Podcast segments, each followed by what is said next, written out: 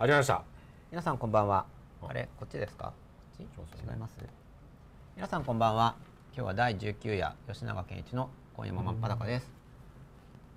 吉田さんもなんかまたはい遅れた理由とかをぜひ遅れた理由ですかすいませんでしたああ終わりですか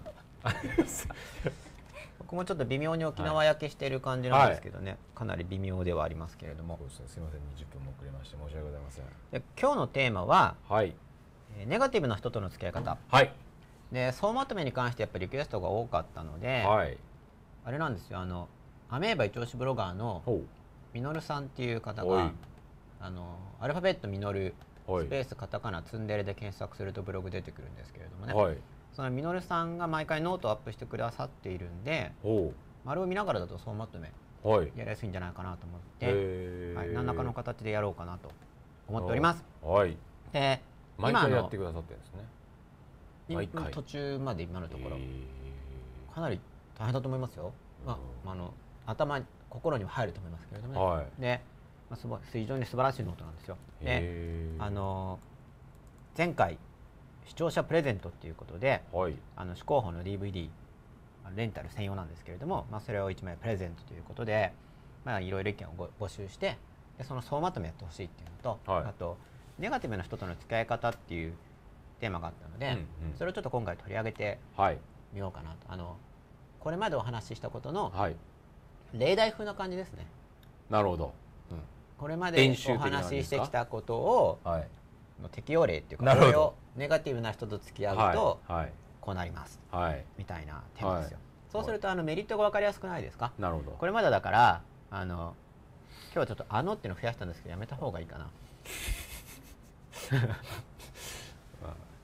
どちらでもいいと思います。いろいろ試してるんですね、はい。でそれではい。いろいろ幸せになるんですよって言ってやっぱメリットがはい。分かりにくいのではい。でネガティブな人との付き合い方っていうのはこれどうしてこういうテーマが出てくるかっていうと、まあ、この番組見てる人はちょっとタイトルだけだと分かんないかもしれないんですけれども、はい。内容まで知っている人ははい。自分自身の心をきれいにしたりとか幸せ感を増やしたいっていうことに関心がある方が見てると思うんですね。はい。でそういう方がちょっと苦しみを感じたりうわどうしようって思っちゃう、まあ、ちょっとある種天敵みたいな存在があのネガティブな人なんですよ。はい。要は自分自身が心を楽しくハッピーに保とうと思ってると、うんうんまあ簡単に言うと自分のパワーが高まるまでは、うん。あのネガティブな人がうん。わさわさ寄ってきて攻撃してくるんですね。天敵みたいな存在なんですよ。うんはい。で基本的に呼び寄せてしまうんだと思ってると分かりやすいんですけど、はい。でも寄ってきた時に対処できないと自分自身がまたこう引き戻されてしまうわけですね、はい。ダークな暗い世界に。はい。でじゃあどう対処したらいいのかな？はい。で特にその身近な人が暗い時。うんあの、まあ、僕よくその、まあ、今日思考法の本持ってきてないんですけど、はい。その刺激源ですよねその暗い人自体が、はいはいはい。はいそういう時にはそこから距離を取るってアプローチと、はいはい。で自分の側のはい。そのその刺激があっても大丈夫なように自分を変えるっていうアプロはいーチと、はい相手が刺激を発しないようにするっていうはい。3つのアプローチがあるんですよ、はい。ということをはい。よく言うんですね。はい。でもう何度も言うことにしたんですよ、はい。一度した話だからって言ってしないとなんか埋もれるんではい。大事なことだから。はいということで吉田さん。はい。えーっとし嫌な刺激源への3つのアプローチちょっと言ってみてください、ええそれな復習ですか？うん、しかも1分前くらいの。直後の復習ってやつですね。タイトル出すのにちょっと必死になってましたね。ああやっぱ排除してないと他のことをやってるとなかなか人間ははい。処理しにくいですよね、まあ、女性はマルチトラック能力が高いって言いますけどね、うん特に男性は別のことやってると 何にも分かんないみたいな、うん。こうキーボード打ちながら食べてると単細胞ね。もうフォークで刺すものが間違うみたいなそういう世界ですからね,、はいそうですね。しょうもないですね。しょうがないですよね。しょうもないまあ、その分一個にこう集中してやればはい。解決するんですけど、はい。ということで吉田さんは聞いてなかったんですが、は えー視聴者の皆様は、い。あなたはですかね、はい。あなたは聞いてくださいましたか？はい。はいということでで教えてくださいよ。ちょっとツイッターでみんな ところで聞いてくれてたのかな。なるほど。ちょっとその3つのポイントよかったらぜひ。はいついつぶやいていただけると、はい。お初めての方がうん。誰もつぶやいてくれないと。はい。みんな聞き逃したかって、なるほど。うん思いますね、はい。鍵も出しましょうか。三つの。あ今週今夜のテーマネガティブな人との付き合い方ってこっちの画面には出てますね。出すのがねやっぱね重要かなと思いましいやーまったりしてますね今日は。疲れてるのかな。誰がですか？僕。あれなんかまた記憶法沖縄沖縄沖縄帰ってきてでまたはい。記憶法セミナー第3期やってるんでほうほうほうほなんか時間えらいかけてるんですよ。うなるほど。多分受講してる人からするとあんまり差がよく分かんないと思うんですけど第1第2第3、はいはいはなんかそのちっちゃいいはい、改定にうん、なるほど。時間かかるんですよね。まあそこは重要なところですよね、クリエイターっぽいところで、まあ、はい。自分の側のこだわりですけどね。なるほちょっと時間かけて育てていこうと思ってるんで。はいっぱり誰からも書き込みないですね。あの3つのポイントについては。もういいんじゃないですか。教えてくださいよ。じゃあもう一回言いましょうか,、はい。その刺激源マイナスの自分で書いてもらっていいですか、今夜のテーマはじゃあ書かなくてもいいです。か、はい。画面に出てるから。はい。もうちょい下に書いてもらっていいですか？すみません。画面切れちゃうんで。あそうですか？この辺から書いてもらっていいですか？はい。19やはい。ネガティブな人との付き合い方結局書いてるんですネガティブな人との付き合い方。はい。で、まあ、例によってこれ人間なんですけど、はい。まあ、人間じゃなくてもいいんですけどね、はい。まあ、これ自分、はい。まあ、人間じゃなくてもいいんですけど、はい。おちょっと待ってんすか？刺激源から離れる自分を変える相手を変える。ほら生島さんは聞いてくださいましたよ。すごいですよ。単語虫コロコロそう。でこの自分相手を変える時も、はい。ポイントは、はい。これも思考に書いたんですけおどう。自分を変えることで相手を変えるっていうのが重要、あーはいはいはい。重要。第一章に書いてありましたね。そう自分をあれ？吉田もしかして読んだんですか？したよ。持ってきてくださいぜひありますよ。あれそうですか？じゃあそのうち持ってきてください、はい。でみんなこう見せられるんでこれ。です。なんかあの売ってないっていう苦情がすごはい来てるんです、まあ、はいみ見に見に行ってくださってるからなんですけどね、はい本当なんか面白いですよね。これ戦略なのかどうなのかよく分かんないんですけど、はい勉強法のも置いてない置いてないって言われて東大志向。これがあのなかなか売ってないという噂のここら辺にでもそろそろドーンと平積みになったっていうちょっとはい、ご報告も来ております、はい。一応出てるということで、あれもうちょっと見えやすくならないですか？あのディスプレイ。はい。なんかディスプレイの中に全部黒い四角がいっぱいあって見えないね。あ見えた。はい、はい、そうこれこれこれ。はい。これ渾身これもすごい渾身の作で、はだからいっぱいなんかうん。本出す予定があるんですけど、結構満足感が出ましたねこれ。なるほど。うん。結構ちょっとそれは一一仕事終えちゃった感じで。もう4冊も出てみたいな。ななるほど、まあ、でもこれ4つ出るっていうのがもう奇跡ですよね、うん。なんでそうなってるのかよくわかんないんですけど、うん。まあ、じわじわ売れてるというのははい。ありがたいことでして、うん。うん。でこの思考法にも書いてありますこの刺激に関しては、うんでその相手を変える時も自分を変えることで相手を変えていくんですけど、はい。でネガティブな人っていうのがいる時にですねこれ。で邪魔じゃないですよ。大丈夫ですか？うんもう本当ありこれはもう僕にとってありがたい存在。そう。はい。本当死んでもいいやぐらいに感じてる もう今死んでもなるほど。あの今のところ出し切った本も DVD もあれ出し切ってはいないんですけど、結構。一応本も DVD もあるからみたいな感じで。ああなるほどなるほまあ、結構どなるほど。いいんじゃないみたいな、はいはいは図書館にも入ったし。い魂が入ってるわけですね、うん、そうそういう雰囲気が出てきていて、はい。まあ、そういう意味でハッピーなんですけどね、はい。あのあんまりまだあるんですよ。出したいコンテンツあるんだけど、はいはいはい。は執着が減ったっていうんですね。なるほど。結局なんかその先の方の話って、うんはい。必要としてる人も、はい。あの人数がはい。少しずつ。減るんじゃないですか、なるほど。まあ、そういう人たちには大事かもしれない、はい。でも逆にすごい高度なところって古典とかがあるから、うんああなるほど。先の方むしろ。その入り口の部分を現代語で分かりやすく書くっていうのに結構意味があるかなっていう感性なんですね。で自分自身が、まあ、いますよね、はい。でこう外部から刺激が来るわけですよ。うん。うん。刺激でこの刺激っていうのは基本的にこう五感を通して入ってきますよね、はい。五感を通して入ってきます。うんはい。で五感を通して入ってくる情報などをもとに自分の心の中でもいろいろ感じるわけですよね、はい。でこういう刺激が入ってくるんですけれども、でなんかこの刺激が嫌だ、うん。うん。この刺激が入ってきた時に心が不快感を感じるはい。時にうん。3つアプローチがあって、はい。まあ、刺激から逃げる。はい。離れる。お自分の感じ方を変える。相手に刺激を出させないこうあるわけですうんはい。ここまでいいでしょうか。はい。ではい。ネガティブな人との付き合い方っていう話題に入りたいと思います。いやねネガティブな人との付き合いの話題にはもう入ってんじゃないですかずっと。あそう入ってるんです。け どさらに詳しく入っていこうかなってはい。思ってるんですけど、はい。さあどうでしょうか。はいねここまで聞いて。今日疲れてます？ちょっとゆっくりした。なんか。なんかあんまりこっちでババババっていうのもうん。結構僕そういうスタイルなんですけどあのいろんな面において。ちょっとゆっくりめに、なるほど。うん話してますね。はい。はいまあ多分疲れてると思うんですけど。いいじゃないですか。そうちょっと。今日あの受け入れる。ははい。まあいろんなスタイルでやって、はい。うんちょっと感想とかを聞いてみたいなって思ってるんですさあそれではい。こういうシチュエーションがありますよね。でネガティブな人からは、うん。そのネガティブな刺激が来るわけですよ。うん。言葉とかはい。表情とか。はい。だから言葉でも単に単語の選択だけじゃなくてう声色とかんうん。あとなんかジェスチャーとかでもネガティブさが表現されたりしますよね。ああなるほど。まあ、なんとなく感じる雰囲気ってありますね、うでまあ、一般的に雰囲気っていうのは、うおそらくそのポーズからんはい。あのジェスチャーはい。全体的な、うん。まあ、そういうものから感じると思うんですけど、はい。あとは微妙な反応ですよね。なんか言う時にちょっと押し付けがましかったり、ダメなんじゃないのみたいな雰囲気をうん。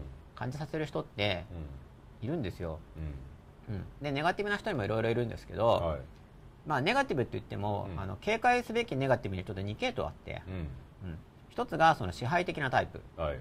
こう向こうからこっちに、まあ、言うことを聞けみたいな、うん。うん意見違うやつは殺すぞみたいなそういう雰囲気ですね、はい。なんか脅してくるんですよ、うん。意見が違うと言うことを聞けみたいな。でこういうのがまず警戒しなくちゃいけない。1個目のタイプで、うん。それからなんて言うんでしょうプッシュ型っていうかうん。アクティブにうん。ポジティブにうん。攻撃的にネガティブなんですよ。でネガティブでもその積極的なネガティブと、まあ用語は何でもいいんですけどね。あネガティブをこっちにもう積極的に押し付けてくるその支配的に攻撃的に積極的に向こうのネガティブパワーをこっちにバシバシぶつけてくるっていうタイプ。うん。支配的なタイプとう、ん。ネガティブパワーで深い沼に引きずり込むかのように、うん。こう下に引っ張っていく悲しいあ泣く不幸自慢ダメだという否定的ってまたこう2方向あるんですね。力入ってますね。ネガティブな方でも、はい。うん。力入ってました？はそれはいい意味ですか？悪い意味ですか？いいやいいじゃないですか。元あのじゃああのだんだんだんだんエンジンが上がってきたな。だんだんエンジンがかかってきてるんですね、さあそれでですよ。これ2系統あるんですけど、はい。えっと、多分ネガティブな人との付き合い方っていう時でメインテーマって支配的な側じゃなくて、はい。なんかその沼の奥にいて、ねうん。沼に近づくと沼に引きずり込むみたいなそういうイメージのネガティブな人にどう対したらいいんじゃないかっていうことをが特に多いと限らないですね、まあ、身の回りにどっちがいるかですよね、ううん。ん身の回りに支配的ないる人がいる場合には支配的な人との付き合い方がテーマになるし。身の回りになんかその下にこうどんどん引きずり込むみたいな人がいる場合には、そういう人どうするんだっていうふうに感じてると思うんですけどとりあえず分類としてネガティブにも 2, 2個いると。どう思いますか？います、うん。僕はそういるっていう認識なんですよ、だからでも前者のその攻撃型攻撃的支配型。ネガティブっていうのは、本人はななんでしょう。本人は結構ねポジティブだと思ってたりするんですよ。そうですよね。だからこっち側にとってなんだろう。本人は結構こうご満悦だったりするんですよ。そうですよね。でこっちは別にネガティブだと思ってないですよね。そうそう。だかこっち側らの感覚としてネガティブ感が出るっていう感じうんですよね、、あの支配的ですからね、うん。言うこと聞かないと。で後者はこっちがもう明ら明らかにネガティブそう感そうそう。自分でもうん。ネガティ多分分かっブてますよね。かわいそうって思ってるネガティブと、うん。まあ、そっちのこう悲しみ型っていう、うんまあ、そのダウンっていうんですか、ネガティブなうん。ネガティブは私苦しい悲しい不幸みたいな、でネガティブな人にもこうアップ系の人もいて、うん。言うこと聞けみたいな。でうん。単に言うこと聞けって言ってもポジティブな人もいるんですね、うん。それは何で判別すればいいかというと、うん。相手のネガティブポジティブの判別基準をお話ししたいと思います。ね。まあ、なんかこういう話が出てくるからこの生とか、うん。あの話してると僕好きです、はい。インタラクティブになると、うん。うん。うん。話が出てくるんで、はい。でネガティブか、はい。さ僕が今言ってるネガティブな人っていうのはお何か。はい。ネガティブの定義は何か。はい。ポジティブの定義は何かっていうのを話したいと思うんですよ。はい。あの定義がないと単語ってなんか言ってるだけのハリボテになりますから、ね。はい。ハリボテはい。ハリーボッテですよ。はい。あダジャレ出ましたね。何のダジャレですか今の。あ釣りなんかあれなんか俺が言ったかんな感じになってるんですけど、ね、どっちかっていうとまあそのあれですねダジャーレを言ったわけですが。あれ？エコーがかかってきにくいです。あまただ。なんでほらフェイスブックもタイムラインに入るんですよすごくないですか？ここれ。多分改良されて前よりも反映されない現象が差が減ってるといいですね。その代わりたなんかあちこちからタイムラインに入れるようになったのに、ね。縦幅が短くなって見えないという、うん。うん。あ両方とも周りにいる人がいますよ。大変ですねどちらもいます、うん。攻撃方と引き込み方、うん。これは修行中ですよ。うん。ちょっと音出してもらっていいですか、うん。なんかあしかもジェンさん僕があのハリー・ボッテっていうのも予感してた人もいますから だいぶ僕もバレてますね。ああ。なこんな感じ。はい。ちょっとノーパノートパソコンのスピーカーだと、エコーわかんないですね。そうですよね、もともとこのスピーカーだと分かりにくいんで、今これは何の時間かというと、はい。まあ、これから僕がネガティブとポジティブの定義を言うので、言う前に多分この放送聞いてる人も、うん。こういう心に関心がある人ってやっぱポジティブとかネガティブとか言ってると思うんですよ、はい。あいつはポジティブだとか、うん。ネガティブだとか、うん。まあでまあ、ポジティブでいたいんだとかなんかポジティブシンキングとかってうさんくさいよねとかまあいろいろ今思ってることあると思うんですけど、はいじゃあそのポジティブネガティブって何なんだはい。これ意外とうん。書いてないんですよね、うん。あのポジティブシンキングの本とか読んでも、うん。どうですか？うん。書いてあります、いや書いてあるんですかポジティブって言えば分かるでしょ？くらいの勢いですよね。ね。その感じですよね、うん。ほとんどの本は、はいはい。書いてある本もあるのかな、まあ、一応これ僕の定義なんで試験とかで答えると丸にならないと思います、僕がそのポジティブネガティブっていう時はこういう定義ではい。生きてますよっていうことのご紹介なんですね、はい。うん別にそれが定説だとかそういう話ではないです。はい。ということでじゃあまず吉田さんの意見を聞いてみようかな、えー吉田さんもポジティブとかネガティブとか使いますよね。だってほらツイッターとかでみんな、はい。これでも時差があるかもしれないんですよ。はい。この間に岩本さんの放送だったのがいやそうなんですよ。30分ぐらい時差があるとか言ってね。30分後にうん。つぶやきが届くという、ね。うん、ズレ生感ですね、うまあでもあっちはアメリカからですからね。こちらは中央区からなんで違いますよ。千代田区ですよ。あれ？あそうかそうか。中央区は僕が住んでるだけで放映は千代田区からでした。すいません。さっき移動してきて忘れちゃった、はい。タクシーに乗って移動しました。はい。さあ吉田さん言ってくださいよ。吉田さんもポジティブネガティブって言うと思うんですけど吉田さんはどういう意味で言ってますか？あの人はポジティブだね。あの人はネガティブだね。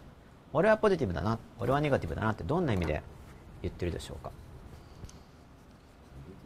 前向きか前向きか。後ろ向きかみたいなの前向き後ろ向きはどうやって判別しますか？ああなるほど。体の姿勢じゃないですね比喩ですよね、うん。なんか一つ出来事があった時にはい。出来事があった時に、いどんな出来事でもうん、自分にとっていいようなどんな出来事でも自分にとっていいようなあなよ,、まあよく言うのはプラス思考とかマイナス思考とかいうのと同じなんじポジティブを言い換えるとプラス思考と前向きと、うん、ん。そんな感じじゃないですか、なんかあれですね。うん、説明というよりは、漠然としてます？うん、ポジティブイコール前向きイコール 何でしたっけあと、そうですね。うん。いいように捉える。まあでも大体そんな感じだと思いますよ多くの人は、うん。で僕みたいに定義定義言う人はあなんかうるさいみたいですね。あどうも。ああ。いやいいんじゃないですか？だだからみんな皆さん聞きたいんじゃないですか？そうですよそのうるさい人柄を長年続けてきたら希少価値が出てきたんですよね、その積み重ねっていうからだんだん俺の定義。ポジティブね。俺の定義みたいのが、はうん、でまあ僕としてはそれがすごく価値があると思っててですよ、うん。でなんかこういうところは僕はなのかな傲慢なのかな押し付けがましいのかな。でそこ価値があると思って価値があると思って話してるんですよ。うん、価値がだって。価値がないと思って話してるんじゃなくてうん、こんないいことを価値になってるじゃないですか。ベラベラ言っちゃうよみたいな、うん。うん。で意外と反応は悪かったりしますけどね。うん。反応が反応でも知らないといけないんでなんか自分が価値があると思ってもその価値あるものを渡したいとしても、まあ、プレゼントのラッピングとかもそうだしまあ前遠いの話しましたよね、うん。僕は価値があると思ってもなんかきちんとラッピングしないと捨てられちゃうと向こうは価値を受け取ってくれないから、役に立てないじゃないですか、うん。でそういうのみんなの意見を聞くとああこういう切り口でいくと、うん。みんな受け取ってくれるんだなみたいな。吉野さんみたいな人見て多分だからそういう吉野さんのうん。本当にあの学びたいっていう人と全くは全くこうなんていうんですかあの別次元の人と見て、うん。ああこんな人すごいなこんなことまで考える人いるんだなっていうあそうですね。2つのこうすごいなって人だと嫌いっていう人いそうかそこは話にないみたいな。結構それ多いんですよ、まあ、だけど僕がもともと関われる人数ってかなり限られてるんですよ。もうメール返信とかやってると分かるんですけどやっぱそんな大き多い人数とじっくりコミュニケーションはうん。うんちょっとし難しいんですね、はい。あの時間的に。うなんで、まあ、はい。今だからその、うん。特に学びたい人をうん。探す旅中なんですよ、本を出すのもそうだし、DVD 出すのもそうだし、うん。で将来的には全国案件やりたいと思はいっているんで、はい。なんか実は密かに全国を回っていて、うん。こう膝突き合わせてですね、うん。親しくお話ししたいなと。でうん。その時にそのうん意見が違う人を説得しに回るんじゃなくて、うん。初めから聞きたい人に会いに行こうと思ってるんですよ、うん。そのその方が時間がうん。有効に使えるんで、あの僕の側としては結論を持ってるからも、う。ん。そこら辺がだからなんか傲慢って言われちゃうんですけどね。うん。で自分の意見に固執してるみたいな、固執っていうかだから前も言ったんです変える根拠があれば変えるんですけど、うん。いろいろ検討した結果持ってる意見なんでそれを覆せる根拠があれば変えますけどもちろん。うん。はいということでポジティブイコールということで質問が質問に返ってきた段階ですね。今ツイッターでは。はいで言葉は曖昧なのでその言葉の定義とは何ですかと聞くと後には相手に切られますっていうのがえーすぐる1127さんですね。これは結局その相手のキャラクターによるんですよ。うん。例えば僕は定義聞かれても切れないんで、うん。うん、そう。だからそういう相手がそういうキャラクターなんですよね。で11コードさん親が攻撃型で超辛かったです。トラウマです。そんな自分を何とかしたいです。そう。何とかしたいですよね、ううんん。まあ、僕の父親も偉い支配型なんですよ。うん。でそれにとらわれてることそれの悪影響ですよね、うん。でもちろん美点もすごいいただいてるんですよ、はい。親っていうのはすごい影響力があるんでね。プラスの影響とうん。マイナスの影響をセットでドンってもらうんですよ、うん。でこれももうすでにこれまでの放送で言ってるんですけど、一応僕はよくちょっと自分のこと子供っぽいって言うじゃないですか。でうん。それは周りの人から見たら子供っぽいっていうのもあるんですけど、それだけじゃなくだからそれ定義が別に周りの人が言う子供っぽいっていうのは、まあ、いわゆる子供っぽいですよね、まあ、それもそうだと思ってるんですけど、うんはい。そうじゃなくて僕としての子供の定義っていうのがあってでそれって言っても僕まだ子供なんですね。うん。で何が子供かっていうその親から受けたプラスの影響とマイナスの影響両方あるときにそのマイナスの影響をうん。乗り越えるまでが子供であるって僕は思ってるんですよ。親のマイナスの影響の影響を受けている間は子供なんだと。うん。でこの定義だとなんかおじいちゃんおばあちゃん見ても子供な場合もあるんですよ、あのいい意味で子供っぽいって言ってるんじゃなくて、親のマイナスの影響をうん。卒業しないままうん。もうすぐ死にそうだなっていう人、でそれ子供の分。いや結構多そうですよね、もともとだからテーマとして俺を大人に脱皮するんだとかって思ってないと、なかなかなれないと思うんですね、うん。で本質的に大人になるっていうのは、うん。その親からのマイナス影響を乗り越えた、うん。親のそのプラスの影響をうん。宝として開発する、うん。して、うん。同時にその襟分けてマイナスを乗り越えた。うん。これは進化してるんですよ、うん。あの前の世代と比べた時、うん。そうですよね。うん。プラスを引き継いでうん。マイナスを乗り越えたら進化しましたよね、うん。あの親の世代に比べて、うこれは真の意味の、うん、大人なんじゃないかなうん。ということをうん。僕は考えたんですね。う、ん。でまだ子供だと。まだ。今でもその乗り越えに挑戦中ですよ、うん。意外と時間かかりましたねあのーこれだと思っても出てくるんですよね。うんよく探っていくと、深いんですようねんマイナスの根も深く入っているプラスももらってるんですよ、ねと同時に、影響が深いです親だから。まあそう当然一番最初に受けるそう、もう白紙ですからね。ね。うん、そこに好き放題書かれるわけですもんそうねそうそうそう。なかなかね。しかもそのあんまり考えてない、うんそこにねどんどん上重ねてこう書いてくるからそこうん。をこう最後の本当最後のところまでいかないと。そうなんですよ。だからその親の影響ってすごいよねって思ってないと、うん。親の影響を舐めちゃうんで、うん。大した時に僕もだから結局なんで時間がかかったかっていうと、まあそれはだから僕自身の自分への過剰評価で、まあ親の影響も乗り越えられるだろうと思ってたんですけどね、うん。その影響の深さを僕は舐めてたんですよ、うん。僕自身が、うん。いかに自分の深いところまでその親の影響が入り込んでるかっていうのをちょっと舐めてたんで、で甘くなっちゃって対処が、うん。で時間かかっちゃうと思ってうる、ん。もっと超すっごい深いところまで入ってるぞっていう認識があれば、うん。多分もっと進展が早かったと思うんですけどね、うん。そこまで深いとは思ってなかったんで。でもプラスもマイナスもすごい深く入ってるから、まあいただいたプラスがすごい機能するんですけどね、うん。マイナスを取りの乗り越えた時にもう本当こう大人になったと思えるし、あの親への反感とその時点で親への反感とか恨みとかはもうないわけだから、うん。だってマイナスは乗り越えたわけだから、うん。恨む理由がないじゃないですか。そうですね。恨むのはそのマイナスの影響があって親のせいだと思ってるから恨むんで、うもうマイナスを乗り越えれば感謝感謝ですよね、ん。うん。うん、だから親に感謝するって言うんですけど、自分自身がそのもらったマイナスを乗り越えれば感謝が出るんですよね、その現状に感謝するのも大事なんだけど幸せになるだけでも感謝が出るんですよ、うん。とりあえず幸せになるとまあ産んでくれてありがとうってなるんで,、まあそうですね。だって楽しいのはうん。生まれてきたからだからねってうん。なりますよね、うん。まあ、そういう話があって、ね。親の影響を乗り越えようみたいな、はい。ちょっと話それてるんですけど、はい。まあ、これはインタラクティブにインタラクティブに。タイムラインに応じております、はい。でポポジティブなんか来たかな？誰か。ポジティブとネガティブの定義っていうのを今投げ質問で投げてるんですけど僕も定義あるんです別にそれが正解ってことじゃなくて僕はそういう定義で生きてますってだけで、うん。正解はないですからねこういうのは。そうですね。一人一人がどういう定義を採用するか。で僕はそうやって生きているといいことがある。参考にしてくれればいいんだけどでも、まあ、僕の考えとしてはもうこれ思考法とか言ってる僕としては一人一人自分なりの定義を持っていることで心の中の生活が整うと思いますよ。ということでやってます、うん、親の影響はねマジで深いんですよいやー深いですよね。深いですよ。うん。これはねすごいですよ。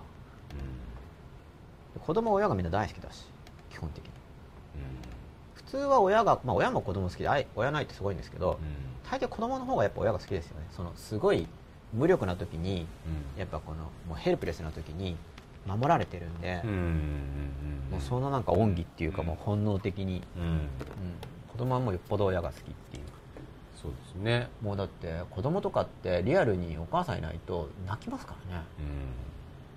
うん。親も泣きますよね子供いなくなれば。でも早いですから子供は。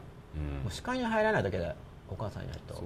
泣いたり。もううん本当子供は親が好き、特に男はもうしょうもないですよね。うん。ね。女の子も結構好きですよお母さんとか。まあ普通は、まあでもだ女の子の方がやっぱうん、それでも強い？強いと思いますよさすが女の子ですね。うん。男の子女の子ちっちゃい子見ててもはい。全然違いますよ。あ女の子の方が全然ね確かに。うん。強いですよね。そうですよね、うまあ親が好きなんですよみんな。んうん。で親が好きだから影響が深いと。で大嫌いだったら弾くじゃないですか。はい。はい。ちょっと軽くまとめてしまいましたけどね、はい。さあ。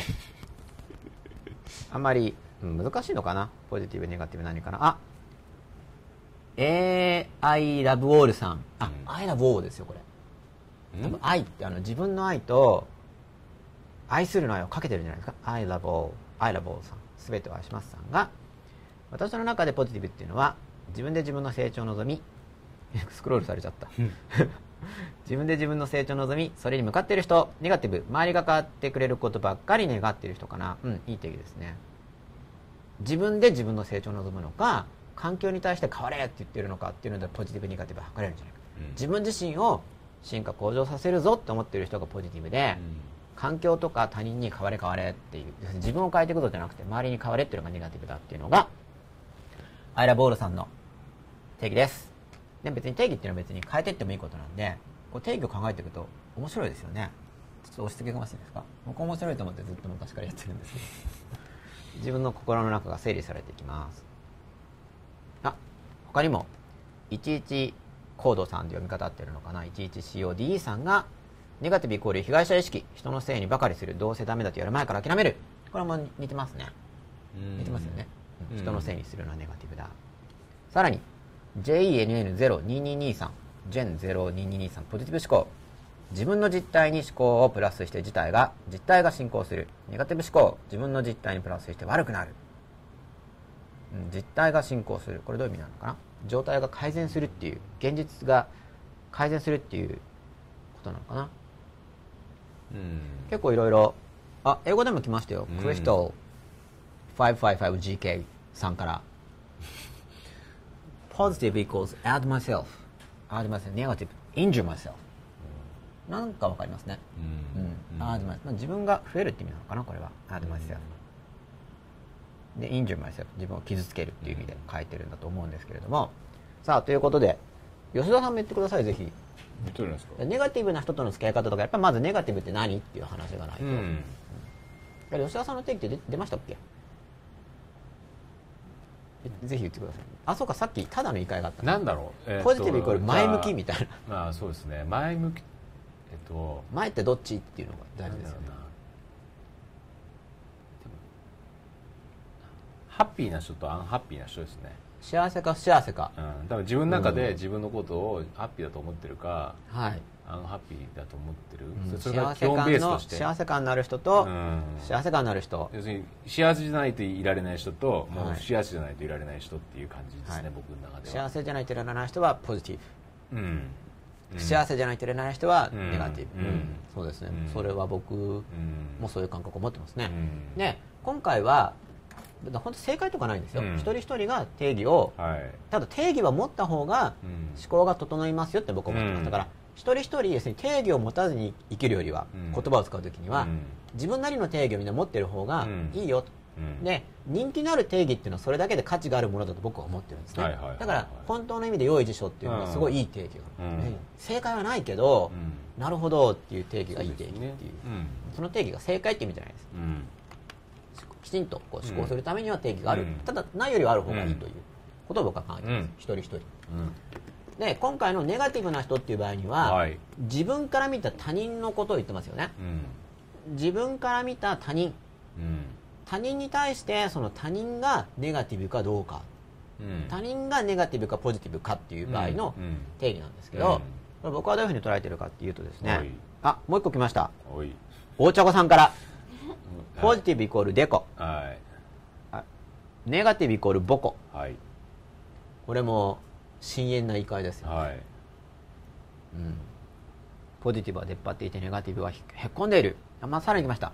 ブルームーンブルーさん。ポジティブ人が不幸だと思うこともプラスに変えらうれる、ん。いろいろ集まりましたね、はい。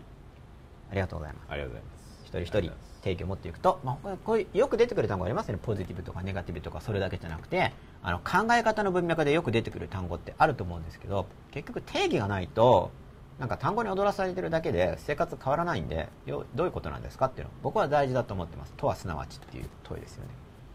じゃあじゃあネガティブポジティブ。自分から見た他人のネガティブポジティブをどう判別すればいいか。はい。ということで、まあ、例によってかなり引っ張ってますがはい。言いますよ。ね。僕の僕のぼ定義。ちお願いしますよ。うん。これ引っ張るの結構重要なんですけどね。そうしないとなんか印象に残らないから、あまあ、これは教育の教育技法の一つですね。引っ張るみたいな。ーでも聞く耳持たなくなっちゃうってこともあるわけですよ。ねうんそうそうそう。ね。でも聞く耳持たない人はどうなのかな？関心が低い気がするんで、まあ、それはその引っ張る前に一応メリット提示っていうのが、まあ、定石なんですけど、うん。あんまりメリットを今日は言わな言わなかったかもしれないですね 一応定石とまずメリットてメリット。これを学ぶとこうなるいいことがあるよ。学ばないとこういう嫌なことがあるよってメリットデメリット提示をしてから、うん。こう今はどう思ってるっていうのをやっぱ聞いて、うん。よく入るんですよ。なるほどなるほど。記憶法なんですねそれが。そう記憶にもなるし理解も深まる、うんまあ、その 3, 3つ？なるほ全部いっぺんにやろうとしてるんで、まあ、生放送とか個別指導とかなはより深い影響があるように、まあ、だからできれば本当全国アンケートとかの時には、う。んもっと深い影響があるようにって思ってるんですけど。張るんですね。そうそう引っ張る、はい。まあ、引っ張ってるようで実はだから、うそのまあ、心の深いところに届く準備をしてるっていう感覚になるんですけれども。どなるほはい。じゃあ僕はどう思ってるかというとですね。どはい。あくまでも自分から見た他人を判別する時です、はい。その他人がネガティブな人かポジティブな人かうん。どう見るか。うん。僕はどこで見てるかというとはい。この自分の心を見るんですね。う自分の心を見ます、んはい。まあ、他人なんで、うん。その判別したい他人がそばにいる。うん。この人はポジティブかネガティブか、うん。判別したい他人とコミュニケーションを取っている時ですね、うんコミュニケーションを取っている時あるいはコミュニケーションを取った後ではい。記憶を思い出します、はい。あの人とコミュニケーションを取っている時にどうだったかな、はい。その時の自分の心の中の自尊心を見ます。自尊心。自尊心。自尊心までいきますか。はい。自尊心というのははい。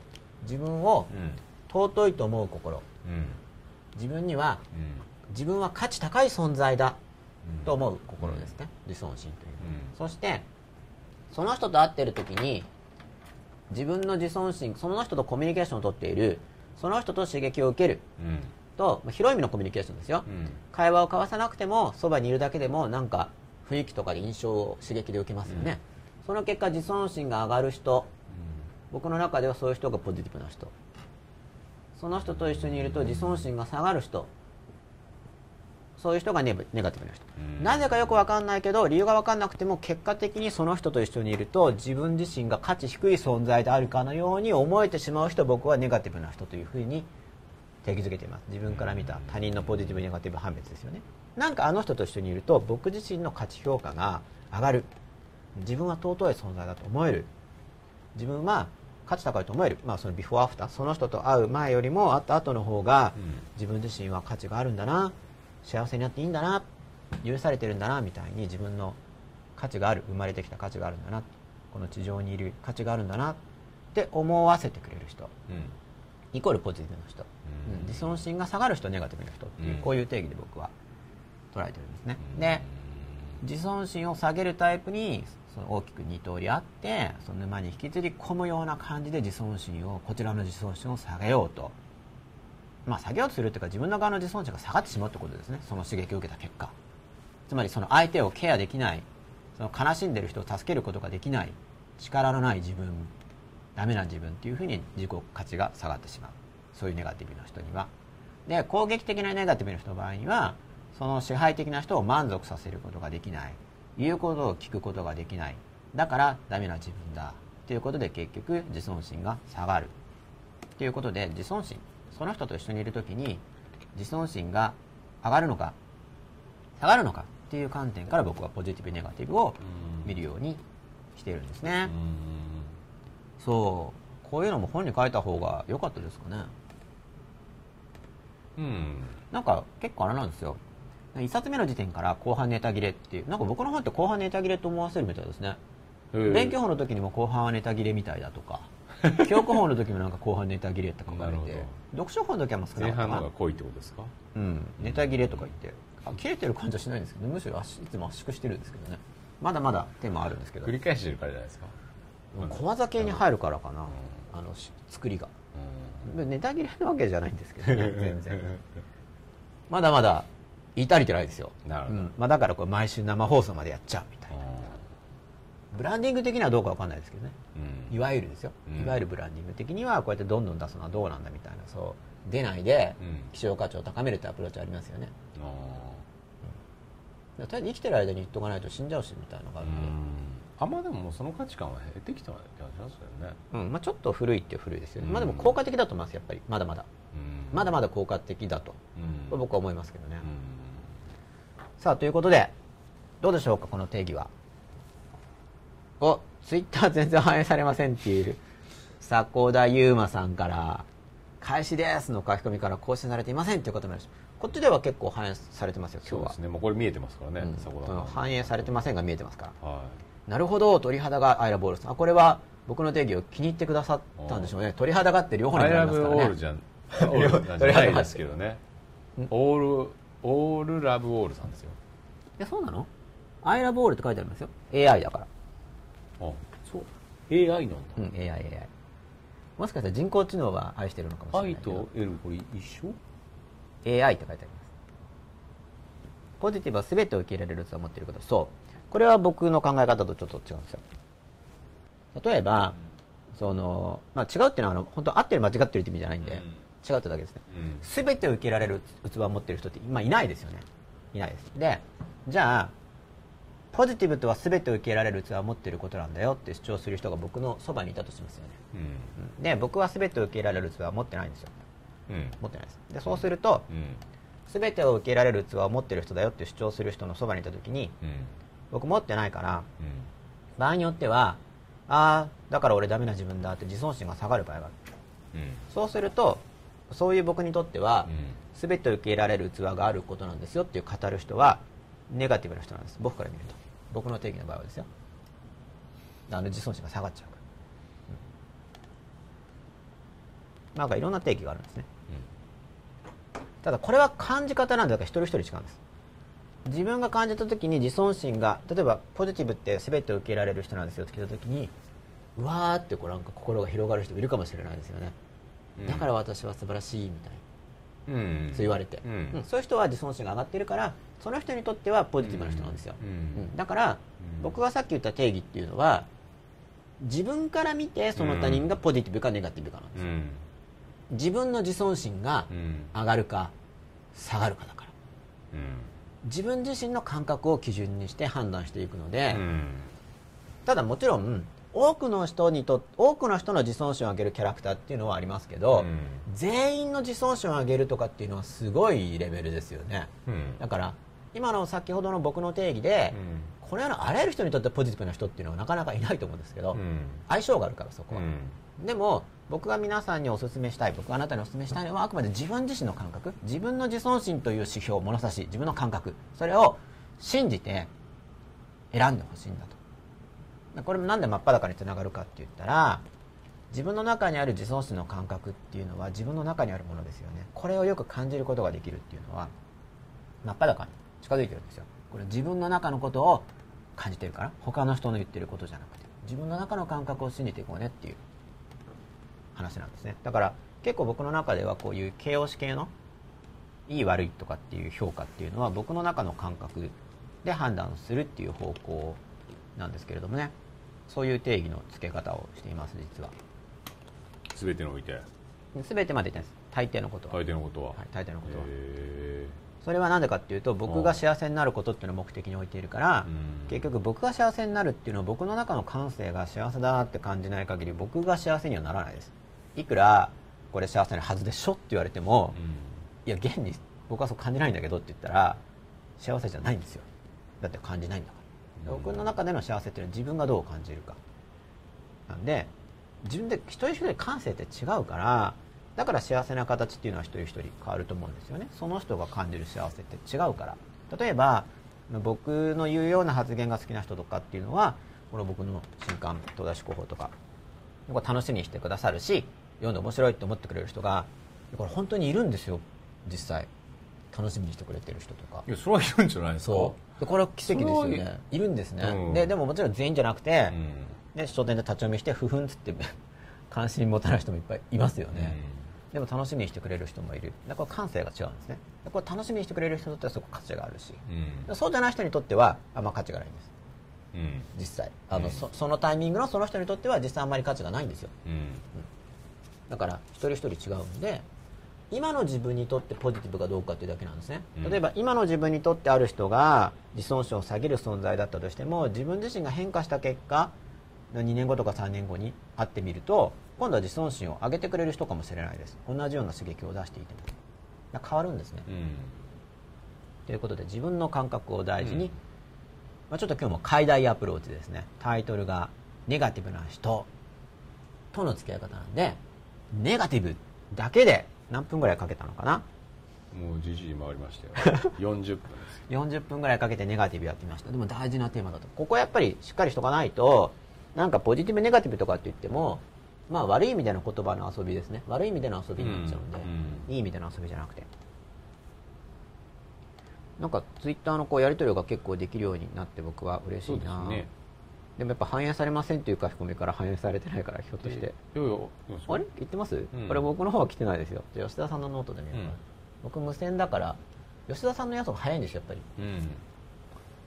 あれ？なんかいっぱい来てる。こっち来てないんですけど、そういう感じで来てないんですよねきっと。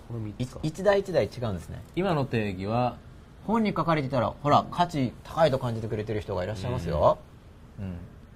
そう定義の中に相性も入っている。そうそうそうそう。それは僕の考え方の結構特徴ですね。自分の感性を基準に入れていこう。ということは自分の行為が相手をネガティブに変えたりポジティブに変えることもあるということですね、うん、すごくありますね。うん。すごくあります。だからこれは、まあ、そうそこまでいくともうこっちの話が入ってるんですね。相手に刺激を出させない。で自分の感じ、まあ、刺激を出させないっていうのはこれ応急措置的なアプローチなんですけれども、この相手に刺激を出させないと応急措置的なアプローチでさらにこう相手を育てるっていうのもありますよね。でもっと次元を上げると、まあ、自分の感じ方を変えるっていうのもこう自分を育てるっていうのがあるんですよ離れるっていうのも応急措置ですよね、うん。とりあえずそういううん。自分にとってマイナスな刺激からははい。離れよう、うん。でこれ応急措置で結構いつでも使えますやろうと思えば、うん。うん。決意があれば結構いつでもできます、うん。ただあまりにも若いとうん。1歳とか2歳とかだと離れるとか言ってなんかむずいんで帰ってき帰ってかないはい。とお腹減ったとかで帰らざるを得ませんが、まあ、はい。1歳だとそその前に帰っちゃいますけど、うん。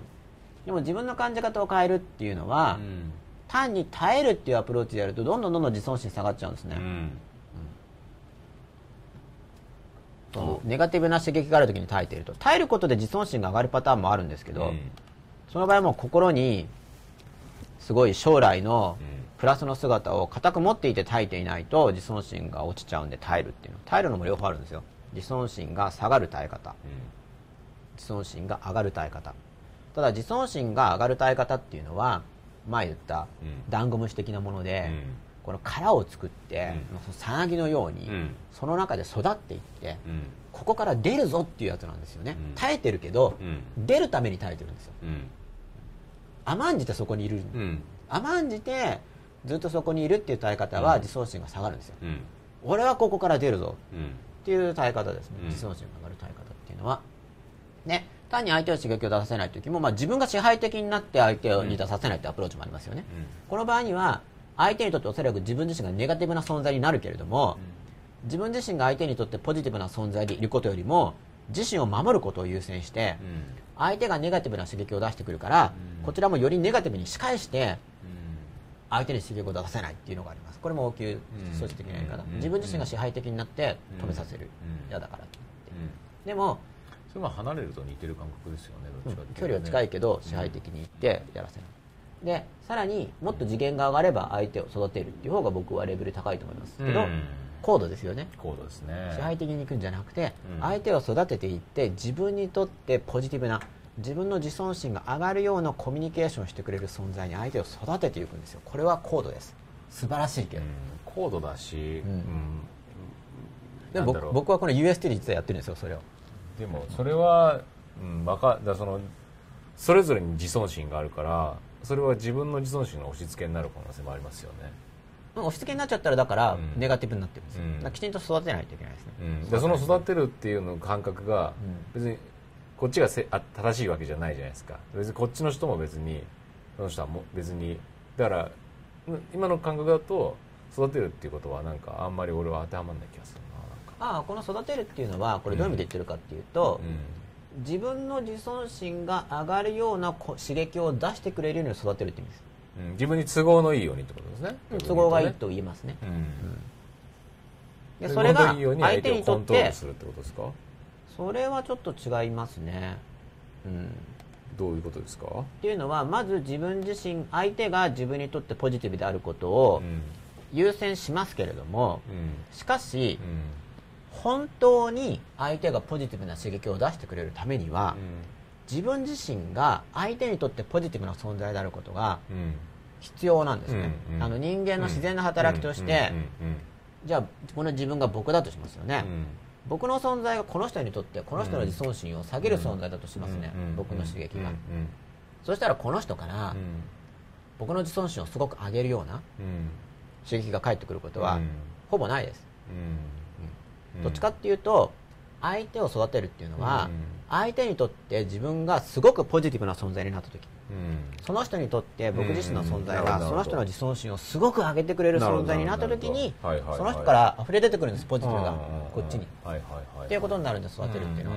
その支配的なアプローチでいった場合にはコントロールうん。いわゆるコントロールでいっちゃってもその相手の刺激を止めるとかはできると思うんですよ。でもうんそれほどポジティブな存在にはうんならないですネガティブを相手のポジティブを引き出すっていう感じですね。育てるは、支配的に言っちゃううとん。相手のネガティブを育てるってなんか支配的な表現多少出させないみたいな。ああそうかそれ単語のイメージの問題ですね。引き出すなんかね引き出すとかいうのと。僕は多分教育界にいるからうん。育てるとかっていう育てるとやっぱなんか上目線でプラスなイメージで捉えちゃうんですけどね、確かに育てるって言われると、うんテルっていうのがなんか誰々おーっていうことで他動詞だから、うんそこに支配性を感じる人もいると思うんですね。だから、うんまあ確かに相手を育てるって言い方はこれたまたま僕は教育界にいるから教育界の人は、うん。育てるとか教えるとかって結構ポジティブに捉えちゃうんですね職業病みたいなもんですね。そうそうそう。例えば一般的な感覚じゃない、うん。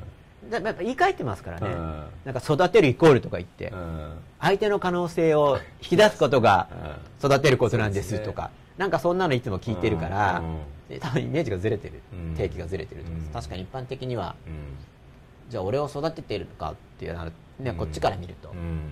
なんか強制的だなって、うんね。うん感じるかもしれないんで、まあうん。相手を育てるって言いますけどこれ結局、うん。自分自身が相手にとってポジティブな存在になるってことですよ、この意味は。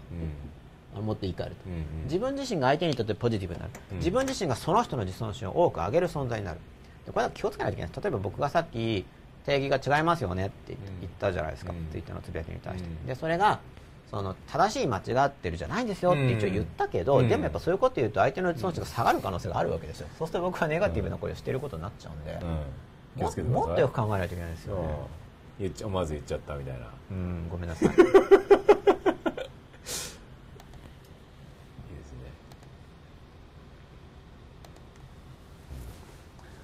さっきだからえ自分がネガティブだとほとんどの他人があ自分がネガティブだとほとんどの他人もネガティブになってしまいますよね、そうそう。う信念持ってる人以外はね。うだだから自分自身が現にネガティブな場合でうん。ポジティブになりたいなと思ったら、うん。強力にポジティブな人を探してそういう人のそばにいるといいです。んまずは。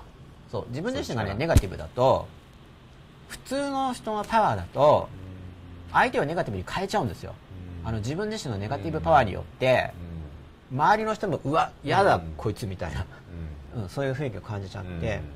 自分が周りをネガティブにしちゃうんで、うん。会う人会う人がネガティブになっていってしまうんですね。ね。いわゆる嫌われ者みたいな存在なんですよ、だけどすごいポジティブパワーが高い人のそばにいるとその人はあなたを嫌わないんですよ。あなたがネガティブでも、あなたのネガティブよりも強いポジティブな人のそばに行くと、その人のパワーの方が高ければ、で自分があまりにもネガティブなつわものだと、まあ、減るんですけどね、その場合にだから自分のネガティブを自分自身で減らしつつポジティブな人を探した方がいいですけどポジティブな人は自尊心を高めてくれるんですよ。自分が落っこってても。極端な人極端な人とかはだから、まあ、伝説の人ですよねイエス様とか。ちょっと分かんないけど一応軽く見た感じでは全ての罪は許されますくらいの勢いじゃないですか。分かんないですけどねそしたらよっぽどな罪人感がある人でも自尊心上がっちゃいますよね。なんか会ってみてこう言ってるだけじゃなくてなんか本当にこの人はそうそうなんだとかだったら感じたら、そうですね。うん、分かってないから分かんないですけどね。うん。だだからまあそれは今現代人と思考実験だけど、でもまあ会えないかもしれないからうん。それは、でその場合なんか自分のネガティブをちょっと自分で自助努力でネガティブをこう下げる練習をする、そうすると相手のポジティブパワーよりも自分のネガティブが下になると、うん。周りの人がポジティブ。自分の自尊心を上げてくれるんで。そういう助けになると思ってこう UST とか本書いたりとかやってるんですけど、まあ、僕の本だけじゃなくていわゆるいい本ってありますよね、それ繰り返し読むとポジティブになるんでいい本とか、いい人の話を聞いたりとか、そう自分のネガティブが強い時っていうのはいい人のいい話を音声とか CD で聞くのはいいのはいいのは何でかっていうと自分自身のネガティブパワーが強いとそのポジティブな人のそばにいた時にそのポジティブな人に自分のネガティブパワーが影響を与えてしまいその人の発言が変わってしまうんですよやっぱり。自分自身のネガティブが強いと、だけど本とか音声だったら変わらないじゃないですか。自分がネガティブでだから本とかってそう固まってるんでそういう良さもあるんですね、で実際に会ってみたら相手はネガティブかもしれないですよ。自分のネガティブに相手が感染してしまって、本に書いてあるようなこと言わないかもしれないですよねでも本の中にも書いてあるからいいこと書いてあるじゃないですか。という意味で本は著者を超えうる。誰に対しても同じ発言するから本っていう。のは、すっごいネガティブな本とかって結構あるんですか？どうなんですかね。あると思いますよ。読んでると自尊心が下がる、ああ俺はダメだと思うような本。僕はあんまりそういうダメだって僕はだからこういう基準を持ってるから、読んでて自分がダメだと思うような本は、まあ、読まなくしちゃうんで、今の自分にとってはネガティブな本、まあ、どんなにその本の著者がこれはポジティブな本だよって主張してようが、現に自分にとってはネガティブなんで、その現にっていうのは大事です。自分の自尊心が上がるか下がるかっていうでもその表現は全部何どんな状況でもそれを基準にします？うん、僕はそうですね、なるほど。自分が他人を見るとき。それはだからこれはどんな状況でも当てはまる基準は何だろうっていうふうに自分なりに、まあ、考えてきた結論なんで、なるほど僕はそうですね。へなんか問題を感じます？そのやりえ方はいやいやなんかその自分の主観の部分とうん。なんていうんですか？普遍的な視点みたいなのもあったりするじゃないですか。だ僕はこう思うっていう表現の感じと。あそうあくまで僕の自尊心がどうなるかなあくまのででそこをそうそう。そういう説明づけないと、うん。なんかそのなんていうんですか？それが説明づければ、うん、それが理理解した上で会話が成立すればいいと思うんですけど、はい。それがないと、うん。なんていうんですかね一般的な会話の中では誤解を生む可能性があるかなっていう。なるほど、うん。僕自身がそのこの世界がどうあるのがいいのかっていうことで、一人一人がその主観的な感じ方を大事にして一人一人がその主観的にじその人の気持ちとして幸せだなって思えるところにこういれば例えばある人がこの人にとってはポジティブな存在でも、うん。こっちの人にとってはネガティブかもしれないわけですね。感じ方だか。そう。でもその共有感みたいのっていうのを求めるものじゃないですか、ら、はい、人間って。どんどんなものですか？教育。ん？だ一つのものに対して同じ感覚でそれを感じたいという、はい。その辺とかあんまないんですか？吉野さんは。なんか共有感を求めるために共有してくれる人を探すために出てるんですよ。ああそっちですか。そうそう。相相手を変えるってアプローチもあるんだけどそっちの方が困難なんでまず自分が動いてそういう人と会う。いや相手の感覚を理解するっていうのはないですか？あそれありますよ。あそれはあります、うんそれは結局相手の感覚を理解することでその人にとって自分がポジティブな存在になるから、うんでそうそうするとその人がにとって僕がポジティブな存在だと、十分に僕がポジティブであると相手からポジティブが返ってくる。うん。うんやっぱりその自尊心を変えてくれたっていうのあのか上げてくれたっていうのはうん。すごく価値が高いんですよ、うん。これデール・カーネギーさんの本で書いてあるんですね、中学校の時に特にすごい繰り返しをなって、うんデール・カーネギーあの人を動かす、うんうんあれオーディオ版もすごい評判いいんですよね、日本語の。あそうなんですか。そう僕そう言いながら聞いてないんですけどまだ。楽しみに撮っといてあるんですなんか聞いたことないんですけどすごく評判がいいんですよ、まあ、僕は聞いてないんですけどね。あれ読んでくれてるやつですよね。そう。でなんかか結構あれ退屈あれどれぐらいかかるんですか？オーディオブックって普通退屈退屈って言われるじゃないですかいや何時間もあると思いますけど。かなり長いですよね、うん、なんかすごく評判が良くて。うん。でなんかそういうポジティブシンキング系のテープ教材って下手するとなんか何百万とかするんですよ冗談みたいに。あ本当に。ー自己啓発系の。自己啓発系の。で確か人を動かすは多分ちょ覚えてないんですけど数万とか。あそんなするんですか？うん昔のだから。い最近オーディオ安いですけどね。僕がだって僕はもう小学校の時から多分オーディオ出てるんで。カセットテープとかそうそうカセット。あまりにも名著だから。その頃から。何何本あんだろう。すごそうですよね。全部読んでる。やつあるんですよ。へでーまだ買ってないんですよ。楽しみにしたこれ楽しみに撮っとこうみたいなあいずれ買う予定なんですか？いずれか予定。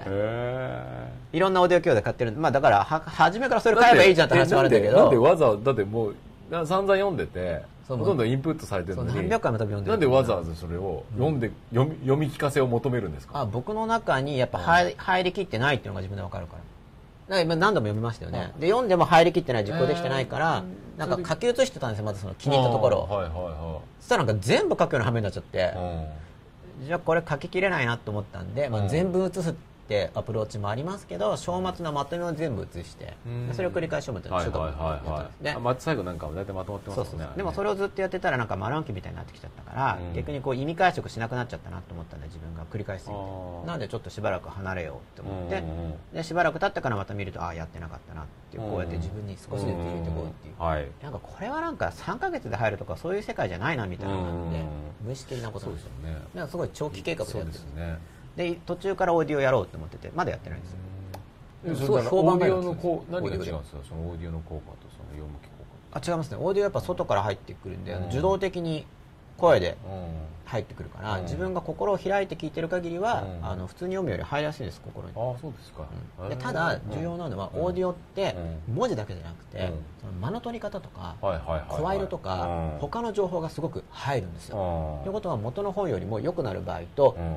悪くなる場合があります読み手によって。そう、うん。著者がまともであれば、うん。著者が読むのはよりいいし、はいはいはいはい。実はひどい人なんだけど本だけなんかうまく作ってる場合はうん著者の声を聞いたらうんマジですかみたいのもあるわけですよね。最近あの電子あのコンピューターで読むやつ結構あるじゃないですか。はい。知ってます？知ってます知ってます。あれはどうですか？あれはそのプログラマー次第じゃないですか。中立的ですからねある意味。ああ。ね。いい場合もあると思いますよ。うん。そのカーネギーのやつはいい感じなんですか？いい感じだっていう評判をすごく昔から聞きますね、あまあ、だからずっとあるんでしょうけど。だから楽しみにしてまだ取っといてあるんですまあ失望したら嫌なんですけどね。一応評判はいい。いつ聞くんですか？もう。いや10年後ぐらい予定してるんですけど。40代に聞こうと思ったんで。なるほど。50代になっちゃう。でも10年後だとまあ49歳だから。まだ僕の好きな49ですからね。ちょっといいんじゃない好きなんですか？はい49は。うん。数字的に。初めて聞きました。良けどくなる年好きなんですけど。え？それよよよ？49だから。良くなるっていうまあ斎藤ひとりさんがそういうこと言うんですけどね。良くなるあそんなそんな語呂合わせ好きなんですか？うん好きですね、へー。良くなるぞ。そうなんですか、ん。えー可愛らしいところもあるんですねそうそう可愛らしいところもあるんですよ。はい知っといてくださいね、はい。で、はい。早くあのそれであれですよ。ネガティブな人との付き合い方ですよ、それでちょっとそこを今の話をまとめましょう。うまずネガティブな人とは何かっていう話をしてきましたね。はい。でジェン02223から、うん。その選択をするには自分が強くないとですね、うんついその先生の権威に引きずられそうになります。そういう枠はないのでしょうか。それともそれを経験した上で排除されているのか。そう経験した上で排除してるんですね、うん。それは自分の自尊心ゲージメモリ自尊心が上がるか下がるかを優先することが傲慢であるっていうその支配的な人がいるわけですよ。そんなあなたの感覚で決めちゃダメですよっていうのは支配的ですよね。じゃあ何で決めるのかっていうと俺の感覚にに従えってのは相手が言ってるだけなんだけどよく考えると。そうじゃないですかあなたの感覚に従っちゃダメですよっていう人はじゃあどれがおすすめなのかって言ったらその相手ですよね。その俺の言うことに従いという支配的なだけなんだけど取り込まれちゃうんで僕もだから弱いから取り込まれちゃうんですよ。取り込まれちゃうからあ自分の自尊心ゲージを大事にしないといけないよねっていうふうに確認してないとそういう支配的な人のパワーに飲み込まれてやられてしまい取り込まれてしまい僕の自尊心が下がるっていう経験をしてるんですね何度も。でそれはその後で間違った選択をしたなっていうふうに反省してやっぱり自分の自尊心ゲージを大事にしなきゃいけないんじゃないかな。で自分の自尊心ゲージ自分の自尊心のメモリが上がる刺激を大事にしようっていうアプローチでいった場合になんかそれで損したことってないんですよ。ただ気をつけなくちゃいけないのはその自尊心が上がるっていうのといわゆるおべっちゃらとかおべっちゃらって日本語おかしい？おべっちゃらじゃないです。かおべんちゃら、まあわかるんじゃないですか？なんとなくは、おべっか。あれ違いましたっけ？おべっかとか。歯に歯が浮くような お世辞とか、ね、そういうので気持ちよくなったりしますよね、まあ、それも自尊心上がりますけれどもその自尊心が上がるっていうのと傲慢になるっていうのをまた分けないと間違っちゃうんですよね。傲慢になっていくと自尊心って下がっちゃうんで逆にで分かりにくくないですか？どうやって区別しましょう？自尊心が上がっているのか？傲慢になって踊らされているのか、うん、自尊心っていうところの定義じゃないですか？そうですよね。うん。さすが吉田さん、鋭いですね。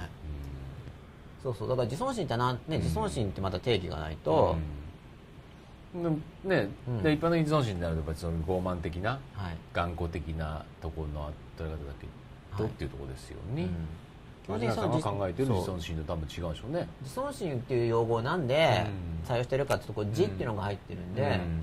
その傲慢とかお世辞っていうのは通常字じゃないんですよ、うん。自分自身への付属物を褒めてることが多いんです、ね。うんあーなるほどなるほど自分そのものじゃなくて、はいはいはいはい。はいあ東大行っててすごいですねとか、いいもの着てますねうんとか、うんあそんな稼いでるんですか？すごいですね。はい。とか、まあ、そういう自分じゃないもの、うん。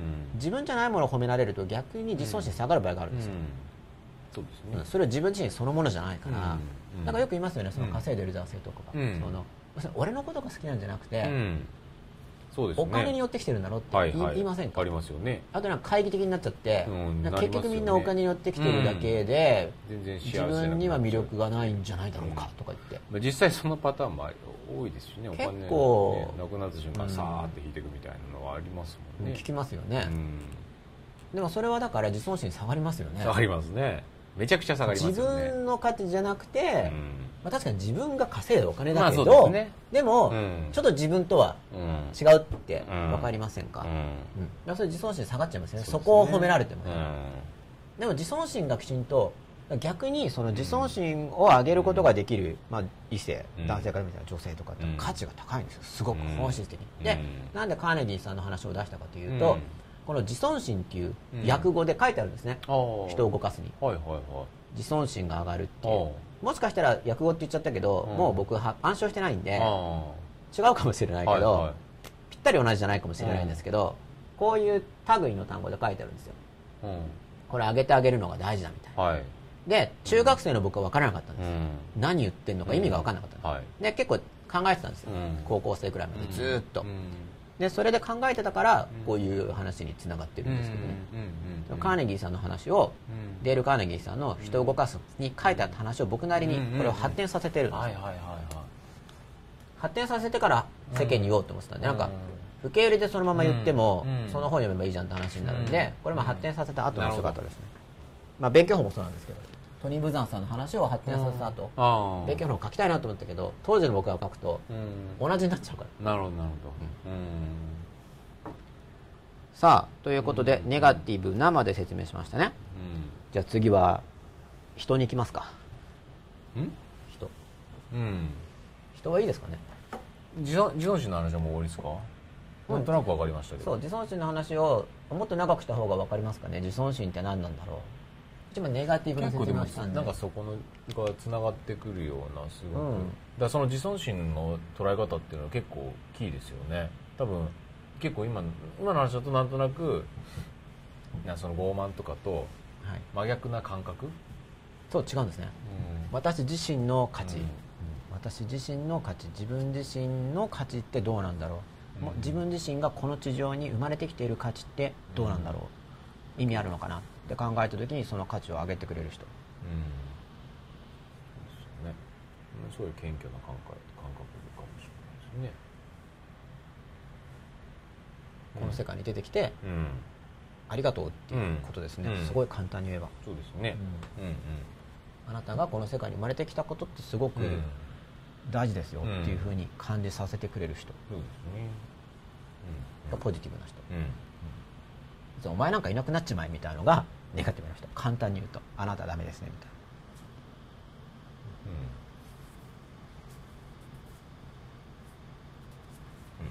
うんそれがネガティブですねうんうん人人はいいかな分かりますかね人だからうんいいんじゃないですかまあ一応解説してもいいですかネガティブな人、はい軽くいこうかな軽くいきましょう人っていうのはうはいこれは本じゃないですかこれ本この本の背後にも人がいるんですよ。人。だからこの本を読んだ時にもしあなたの自尊心が上がるならあなたにとってこの本はポジティブな本なんだけどでもそれは背後に人がいるんですね。ただそれは僕だけじゃないです。僕以外にもこの本を作る。いろんな人が関わってますよね。単なる人って言ってもこういう肉体を持ってる場合ってこれ僕一人じゃないですか。一人の人。こういう人いますよね。これはもはや一人の人じゃないです。この本の背後にいるのは。複数の人のさまざまな関わり合いがあってこういう本ができている。ただし背後には人がいますが一人ではないです、詳し詳しくは読書の本を読んでいただくと。いろいろな人々のこのこの本の背後に感じる人格っていうのは単独の人としてはこの地上にはいないんですね。まあ僕が色濃くそれ出ていますが。読書に入って書いてますよねそんなことね。そうですね。やっぱり読書ですからね。ね。で同じように実はこのホワイトボードマーカーの背後にも人がいるんですよ。この背後にも人がいるんですよ。だからこれを使っている時に、まあ、自尊心変化しないっていう人もいるだろうし上がる人も下がる人もいるかもしれない。道具を使って。お。分かりやすいのは装飾品。あのアクセサリーとかあと服とか。だからいいデザイナーの服っていうのは、まあ、見た目が綺麗っていうのもあるけど着た瞬間に自尊心が上がるんですよきちんと。これがすごい。これがそうですそのよいわゆる人気のあるブランドっていうのは何が本質的かっていうとそのジャバッグを買ったとか服を着た瞬間に別に見えじゃなくて他人がどう見るかじゃないんですよ。自尊心が上がるんですきちんと本当に力がある人なの僕はそう捉えてるんですね。芸術もそう。絵画とか音楽も。自尊心が上がる。そこがすごい。まあ姿勢は良くなったりしますよね。うん。そういうレベルじゃないんですよ、あの本当にあの体のでも多分それ無意識姿勢だけじゃなくてにあるじゃないですかそういうの自尊心が上がるボンって。うでそれは相性があるんですよだからある服を着た時に、うん。ある人の自尊心がボンって上がったとしても、同じ服を別の人が着て上がりますか？ってこれは分かんないです、でもその単に見た目が綺麗とかそういう次元じゃなくて、やっぱりしっかり本当にしっかりしたものを探すときちんと自尊心が上がるあの料理だろうが、うん。絵画だろうが、うん。まあ刺激を入れられますからね。会話だろうが。でも背後にやっぱ人がいるんですよ、うん。その服のデザイナーさん、まあ、単独じゃないですけどね、それもデザイナーもいるし、うん。服を実際に、あの裁断して縫ってくれる人もいるし、まあ、いろんな人がいるんですけど、うん。その服の背後に、うん。ただその人格はもう複数の人が融合した人格ですよ抽象的な人間ですよ、はいはい。そういうのも入れてるんですこの人っていうのは。僕は。だからいろいろなうん。製品でもうん。なんか物買ってても自尊心が下がるものとか上がるものってあるんですね、うん。僕は大事にしたいんです、うん自尊心芸術の自分、うんでそれでなるべく単なる値段じゃないんですね、うん。だからその価格とその価値っていうのを考えるときに自尊心が上がるかどうかっていう価値を大事にすると、うお金の使い方も上手になる。例えばうん。同じ10万円、うん。同じ1万円でも、うん。そのなるべく自尊心が上がるように使うといい、それぐらいこの自尊心っていう概念は使える。判判断基準は何ですか？自尊心が上がるかどうか。なんかそのうん、うん、なんかあります？そのそれは？感じるんです。感じる。フィーリングだけですか？そうフィーリング。うん。自尊心はフィうんフィーリングただもう過去の経験があるから、過去の自分の記憶で予測できますけどね。どんなものが多いですか？どんなものっていうのは。いろんなその自尊心を上げてくれるものとして服とかだってやっぱサイズが合うとか、まあ、でも確かに自分をきれいに見せてくれるっていうのがあるんですけど、うん。それだけじゃなくてやっぱ肌触りとかあと色味、うなんか自分にとってポジティブなエネルギーを感じる色とか、まあ、でも通気性とかもあって、もうもう本当感覚ですね来た時の、でもその過去の記憶があるから、うん。それによって見るだけである程度、予測がつきます、うん。まあ、女性とかは特にそういう感性が優れてる人が多いと思うんですけど、うん。まあ、自尊心っていう用語は使わないけど、うん。その可愛いとかっていう単語の中に単に見た目の可愛さだけじゃなくて、その自尊心、まあ、メイクアップとかもそうですよね、うん。髪型とかもそうだけど、うん。自尊心が関わっているうただ見栄とかうん。傲慢さとかも混じってる場合も多いですけどね、うん。でもた見栄と傲慢さが全てではなくその中に自尊心があるんですよ。見栄も単に見栄だけではなく自尊心も入ってることが多いんで、まあ、これをよく観察していくしかないんですけど、その自尊心を上げるっていうのを意識して暮らしていると、自尊心を上げる選択単に見栄じゃなくて、自尊心が上がるっていう選択をうん。できるようにうんなっていくんですよ。あの見栄だけだと逆に自尊心下がっちゃうんで、みみんなの評判だけを気にしてるってことになっちゃうと、うん。自尊心下がっちゃうんうん。ででだからネガティブな人って書いてあるけど、これは人だけじゃなくてその背後の人格まで考えちゃうと、うん。結局そのネガティブポジティブっていうのは、うん。ネガティブな人っていうのは単に自分の自尊心を下げるもの全てっていう意味になっちゃうんですよ、はいはいはい。自分の自尊心を下げるもの全て、うん自分の自尊心を上げるもの全てがポジティブな人であり、うん。ポジティブ。じゃあ自尊心を下げるような刺激源とどういうふうに付き合うんですか、はい。ようやく来ましたね。ようやく来ましたよ、はい。ぼちぼちまとめていきましょぼちぼちまとめていきますね。うはい。はい。今何人見てるんだろう？20人はい。こっち新しく来てますか？私は。お茶子さん。さあお茶子さんも引っ張ってますよ。私は これちょっと面白いですね。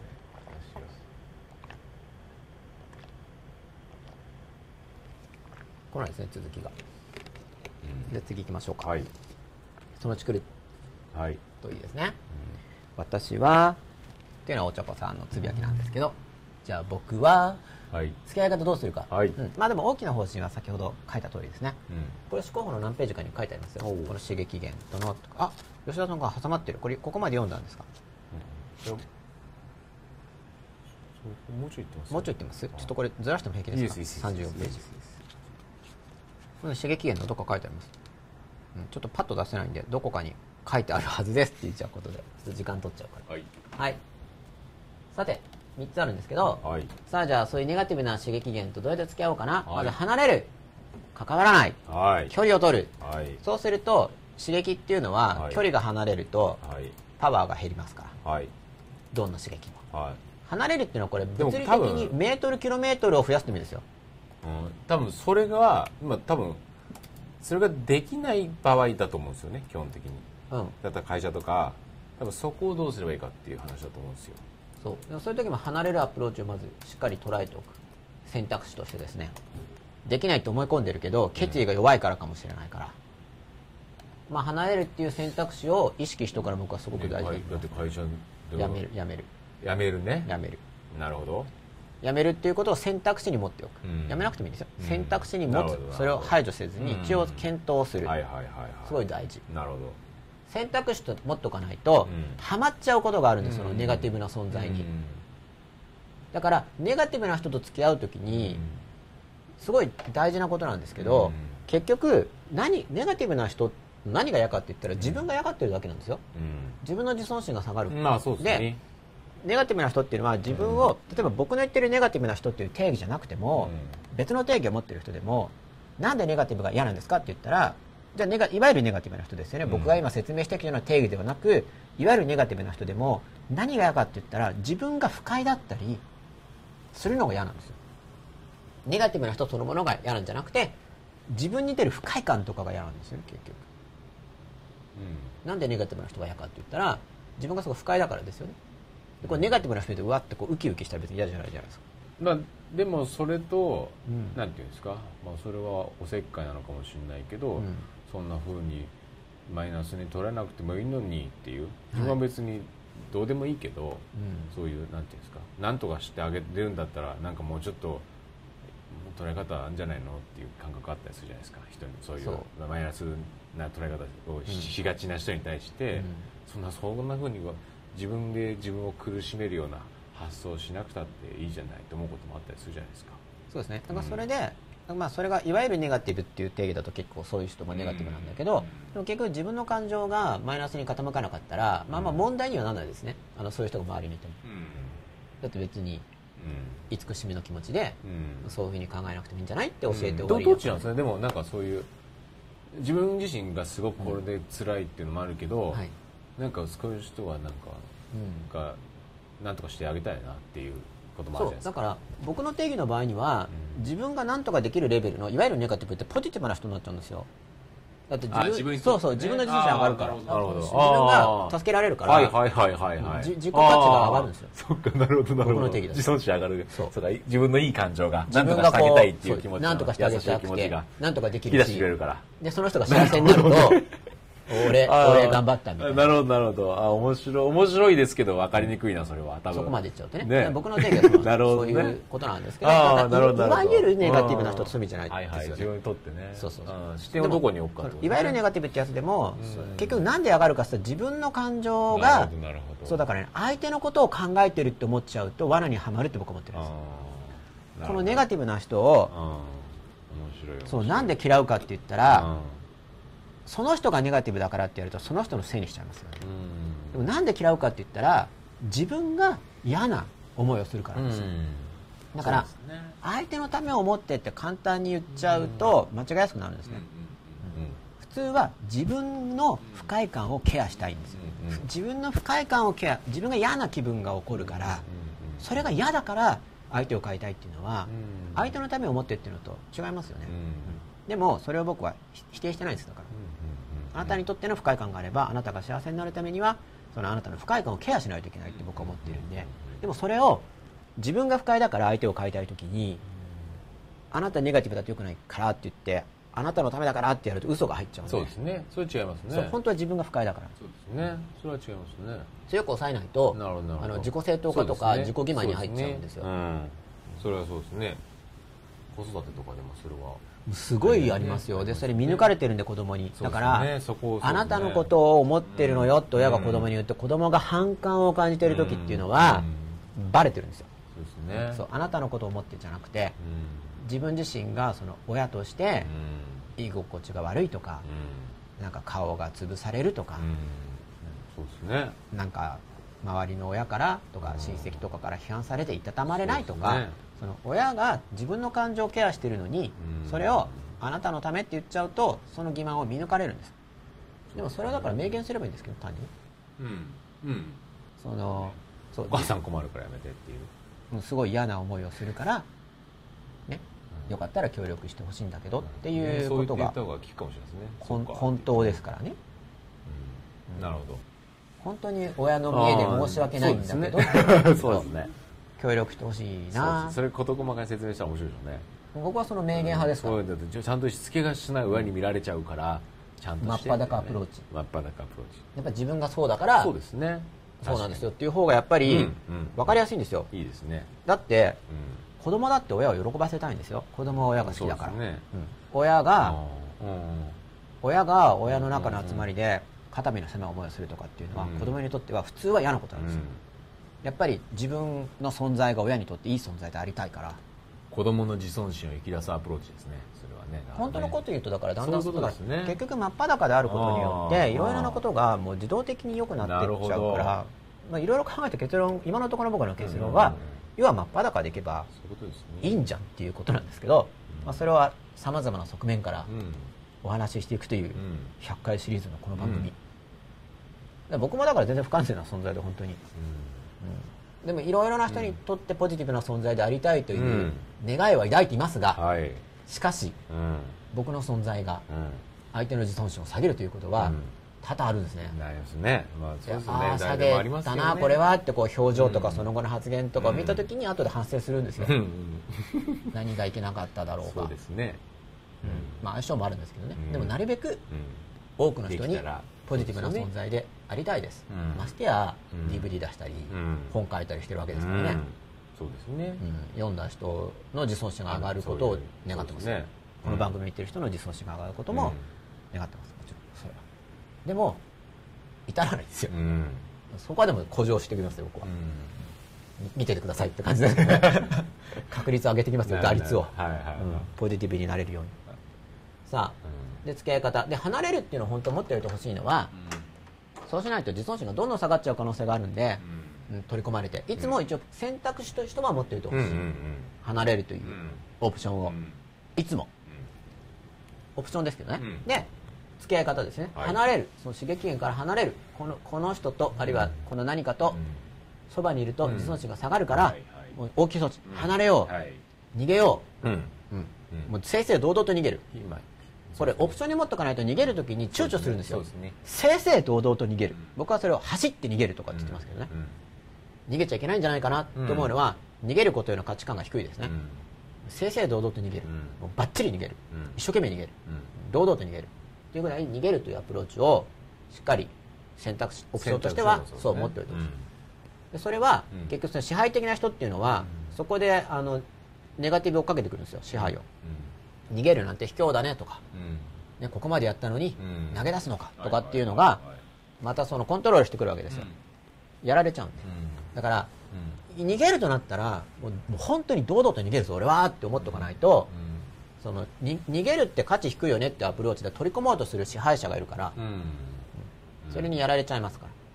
うん。それに対する防衛としては、うん。いや逃げるときはそれは堂々と逃げるさっていうのをうん。はっきり持っておく逃げるということがもう重要な選択肢であると思っておかないと、うん。それ取り込まれちゃったらそこにもう本当檻の中に入るようなそういう逃げることに価値が低い人っていうのは逃げることにそのディスカウント逃げるなんてダメだよっていう支配者にのそばに行った瞬間もう一生取り込まれますよね、うん。逃げるオプションを強く持ってる人は。でもわざわざ別に逃げるっていう表現を使わなくてもいいんじゃないですか？距離を置くでいいんじゃないですか？うん、それはねあの逃げるっていう言い方を、うん。ネガティブなワードででもそれはネガティブやっぱりでもねねだからネガまあそうか。そうそっちを認めちゃった方がいいのか。逃げるってことが別に。うん。逃げるとも捉えられるから実際に。そうですね。それをそうか。堂々と使わないようにしちゃうとそれはそれで逆に。逃げることは良くないよっていう支配者のそばに行った時に、うん悪意的な支配者のそばに行った時にもう取り込まれちゃうんですよ、うん。逃げられないから、うん。その人は、うんまあ、ある意味逃げるっていうのは嘘じゃないですからね、まあね。実際逃げてるんで。もその逃げて何が悪いって思ってるからがいいってことですか？むむむしろいい。その良くない環境から逃げた方がいいよって僕は思ってますよそれは。走ってそれは逃げる逃げるでしょうと。そんな状態だったら。逃げないのは判断ミスでしょうっていうことですね。そうですね。逃げてくださいって。うと僕は思ってるんですけどね。さっさと逃げよう、うん。堂々と逃げよう走って逃げよう、加速して逃げよう頑張って逃げよう逃げるのが OK っていうふうに思っておかないと、うん。躊躇しますよってことです、ねど。はい。自分の感じ方を変えるこれが、そのなんか本当はネガティブなくせにポジティブぶってる支配者がよくこうやる もういるんですよこれは。いやこれこれ自分があれですよ。自分がやるって意味ですよ、うん。自分がうん。自分の感じ方を変えて、うん。ね、この状況をうん。感謝。うん。この状況でも自尊心が上がるような考え方に変わろうって、はい自分で思うのはいいですけどね、うん。だけどうん。なんかポジティブぶってるネガティブやろうって言ってるんですよ、僕は、悪い言い方をすると。ポジティブなふりをするネガティブ、うん。なんか天使のお面をつけてる悪魔。うん。いるんですよ、うん。うん。そのね、うん。隠れないんで尻尾は。はい。見抜かないといけないんですけどね、所詮はだけどう、ん。ね、天使のお面をつけてる悪魔だったりちょっと尻尾見えてるじゃないですか。うんでも隅から隅まで完全に天使になった悪魔はもう天使だからいいんです別に。うん。そうですよね、うん。天使のお面をつけてる悪魔は、うん。まあ所詮悪魔だけど、うん。すっごい天使のふりをして近づいてやるぜと思って、うん。もう外側から内側まで全部天使になっちゃった悪魔は、うん。もう天使ですから。うん。そうそうじゃないですか。多分完全に完全に天使化したからそれは。天使ってそういうそういうことじゃないですか。それはそれはそれはノープロブレム。うん。で問題なのは、うん。天使の仮面をつけてる悪魔。うん仮面止まりの天使っぷり。うん。っていうのはダメ。そこもでも難しいですよね。そそれもだから家庭の人もいるじゃないですか、なり自尊心ゲージを持ってると分かるんですよだから,、うん。本質的にどっちかですよね、うん、そうですね。そう、ん、どっ結局ね、最終的に自分の自尊心がうん。上がるのか、うん。下がるのかで見れば、まあ、うん判別が効くんで,、うん。でそのポジティブぶってるネガティブ野郎とか、うん。ポジティブぶってるネガティブ姉さんとか、ポジティブぶってるネガティブじいさんとかポでジティブぶってるネガティブババアっていうのはでそこの自尊心をうん上げるというのをコントロールして仮面かぶる人が多いんじゃないですか？まあ上げてくれるならいいですよ。いやでもそこをが難しいじゃないですか、なんじ自分の自尊心を見て、うん。実際に上げてくれるんだったらいいんだけど。でもだそこにまあそうなんでしょうね。だそれでずっとそこでいい例えば、なんだろうそういう寄付とか、その要するにその全部を捨てることによって、あなたの自尊心が上がりますみたいな例えばあるじゃないですか。あ上がるならいいですよ。それがでも難しいですよね。だか下がるならやめればいいですね。らここをコントロールしてくるじゃないですか、なんか自尊心が上がるならいいですけど、上がるか下がるかをよく見ないといけない、そこのところは、うん。そこを見えない、なんだろうな、うん。そこでもね。それはですね、うん。だから自尊心で見るっていうのはうん。別に別の言い方をすると自尊心以外を排除して感じるんですよ、うん。例えば、うまあ大体そのポジティブぶってるネガティブまあなんでやろうって言ってるかっていうと、うん。やろうくらいの男性の年齢の人が今のところ一番多いからね。やろうって言ってるんですけど。んやろう？ポジティブぶってるネガティブやろうやろうってポジティブぶってるネガティブ少女とか、ね、ポジティブぶってるネガティブ少年とかね。ポジティブぶってるネガティブ赤ちゃんとか、うん。ポジティブぶってるネガティブばあちゃんとか、ね、ポジティブぶってるネガティブ姉さんとかいろいろいると思いますよ。だけど、今のところ多分そのやろうっていうぐらいが一番多いんで姉さんは分かんないですよ。姉さんも多い？うん分かんないですじゃあネガティブぶってるあポジティブぶってるネガティブ姉さんとネガティブ野郎 に対応アンド姉さん に対応するにはどうしようかと、うん。コツがあるんですよ。だからそれが自尊心ゲージで見る。つまりそのねぶってる人はどこで仮面をかぶるかっていうと、うん。仮面はどこでやるかっていうとほとんど言葉。おう。ん。ほとんど言葉なんですよ。まあそのね。天使の仮面をかぶるって言いました。これ比喩ですよ、うん。本当にお面かぶってないと思う、うん。本当に物物物質的に天使のお面かぶってこないですよね、うん来たら楽しい人ですよ、ううん。ん分かんないけど、はい。意図は、はい。それそういう意味じゃないですからね。うん。比喩ですか。ら、じゃあ実際はそのお面って何ですか、ね、その比喩は何を表すのかなっていうよくあの防線部あるじゃないですか、はい。この比喩が何を表すかを書きなさい、はい。これは言葉できますほとんどは、はい。だからそのポジティブなふりをするときに、うん。ふりをする人は何を使ってくるかっていうと言葉でくるんですよ、うん。言葉で。うん。だからうん。本当に自分にとってこの人はポジティブなのかネガティブなのかを見抜こうと思ったら言葉は無視。聞かない。無視無視。で自分の無視ったって意味は一応聞いてるんですよ、はいはいはいあんまりちょこっとは聞いてるんだけどちょこっと聞かないとあの自分のゲージが分かんないから、うんうんあの影響がそもそもないですから、うんうん。完全に排除しちゃったら、はいはい。まあ、プラスにもマイナスにもならないですよね。でも相手がネガティブパワーが強い人の場合には排除しても自尊心下げてきますよ。すごい。うん。排除するじゃないですか。排除すると熱なんか入ってますね。そうちょっと盛り上げてきたんですよあの最後の方で。だんだんぼちぼち入ってくるかみたいな。そう。で、はい。そのネガティブパワーの強い人っていうのは、はい。距離を排除しますよね、うん。排除したら影響がないみたいだけど排除するとこう自分の中で罪悪感がふつふつと湧き上がってきたり、うんはいはい。こんなことをしてはいけないんじゃないかとか、はいはい。排除しても罪悪感を、うん。とかでコントロールしてきますね。自尊心が下がるというぐらいな強い方もいらっしゃいますよ、うん。でも、まあ、弱い人だったら排除すれば、まあうん、影響わかんなくなりますね、うんうん。で排除しても自分の自尊心が下がるような人っていうのは本当にネガティブだから、うん。まあ、とりあえず距離を置いた方がいいです。うん。パワフルすぎ。だって排除しても排除できてないじゃないですか。う、ん。時間差攻撃みたいな、うんそれは、うん。そういうあなたにとってのそういう人っていうのはパワー強すぎるんで、うん。もうこれはこれ2とか3とかだとなかなか追っつかないからこれは、うん。もう1でうん。離れた方がいいとうん。僕は思います、うん。はい排除しても自尊心下がるぐらいにネガティブな人は避けろと。だけどそうじゃないくらいの場合の人の場合にはとりあえず話聞きますよね、でも話の内容で判断しちゃダメです。っていうのが僕の主張、いい話とかうん。悪い話とか、いいこと言ってるとかそんなんじゃ判断できないんです。なんでかっていうと言葉って真似しやすいから。実際に過去のポジティブな人偉人とか偉い人の本とかを見れば言うだけだったらできるんですよはっきり言って。だって言うだけだから、うん。できますよね、うん。だからそんなので判断してたらコロッと騙されちゃうんで、うん。とりあえず軽く聞き流すくらいは聞くんだけど、うん。その人の話を聞いてる時にうん。自分の自尊心が上がるか下がるかを感じながら聞き流すんですよ、コツは。う言葉っていうのはいくらでも嘘つけるんで、うん。だって嘘って普通言葉でつきますよね、うん。ジェスチャーで嘘つく人とかって結構高度ですよ。ん。でやる人いますけどね、うん。まあ、それも詐欺師とかレベルですよね、ジェスチャーとか表情とかっていうのは、はいはい。まあ、いますけど、うんトレーニングされてますね。うんもうそれかなりプロ。うん。そういう人に出会う時点で、うん。多分なんか原因があるすでに。そこまでな。るほど。そのところに自分の足で。そんなプロフェッショナルな詐欺師に まあ会う時点で、なんかやってますよ、それまで。だってあんまいないからね、それは。そういう人は。なるほど。いますけどあーなるね。ほどなるほど。面白い。はい。出会えるだけでなんか、そうですね。そう自分にも多分原因がありますよ、それは。そうですね。なかなかね。そんな。だってあのそこまでプロフェッショナルな技術を持ってる詐欺師がこいつに寄っていって騙してやるって思うわけだから、うん。そうですね。うん。なんかありますね。自分なんかありますね。まあすごい収入とか上がってきたら警戒してと思うそれはでもまあお金を稼いだっていう原因を作ってるわけですよ。お金を稼ぐとわざわざそうですね。来るんですよ。ね何かしらね。伝統にこう画が寄ってくるようにちょっとそうですね。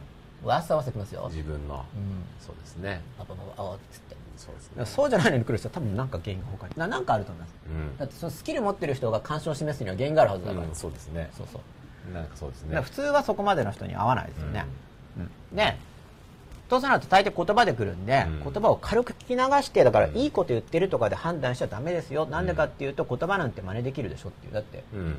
みんなが尊敬してるね。聖書とか。だから大体怪しい人って超有名な人のとか引用とかするんですよ、うん。その。うん。そうですね。ね、悪徳宗教って普通は、知らないけど普通はその仏教系かキリスト教ですから、うん。普通は、そうですね。それはもう権威があるから。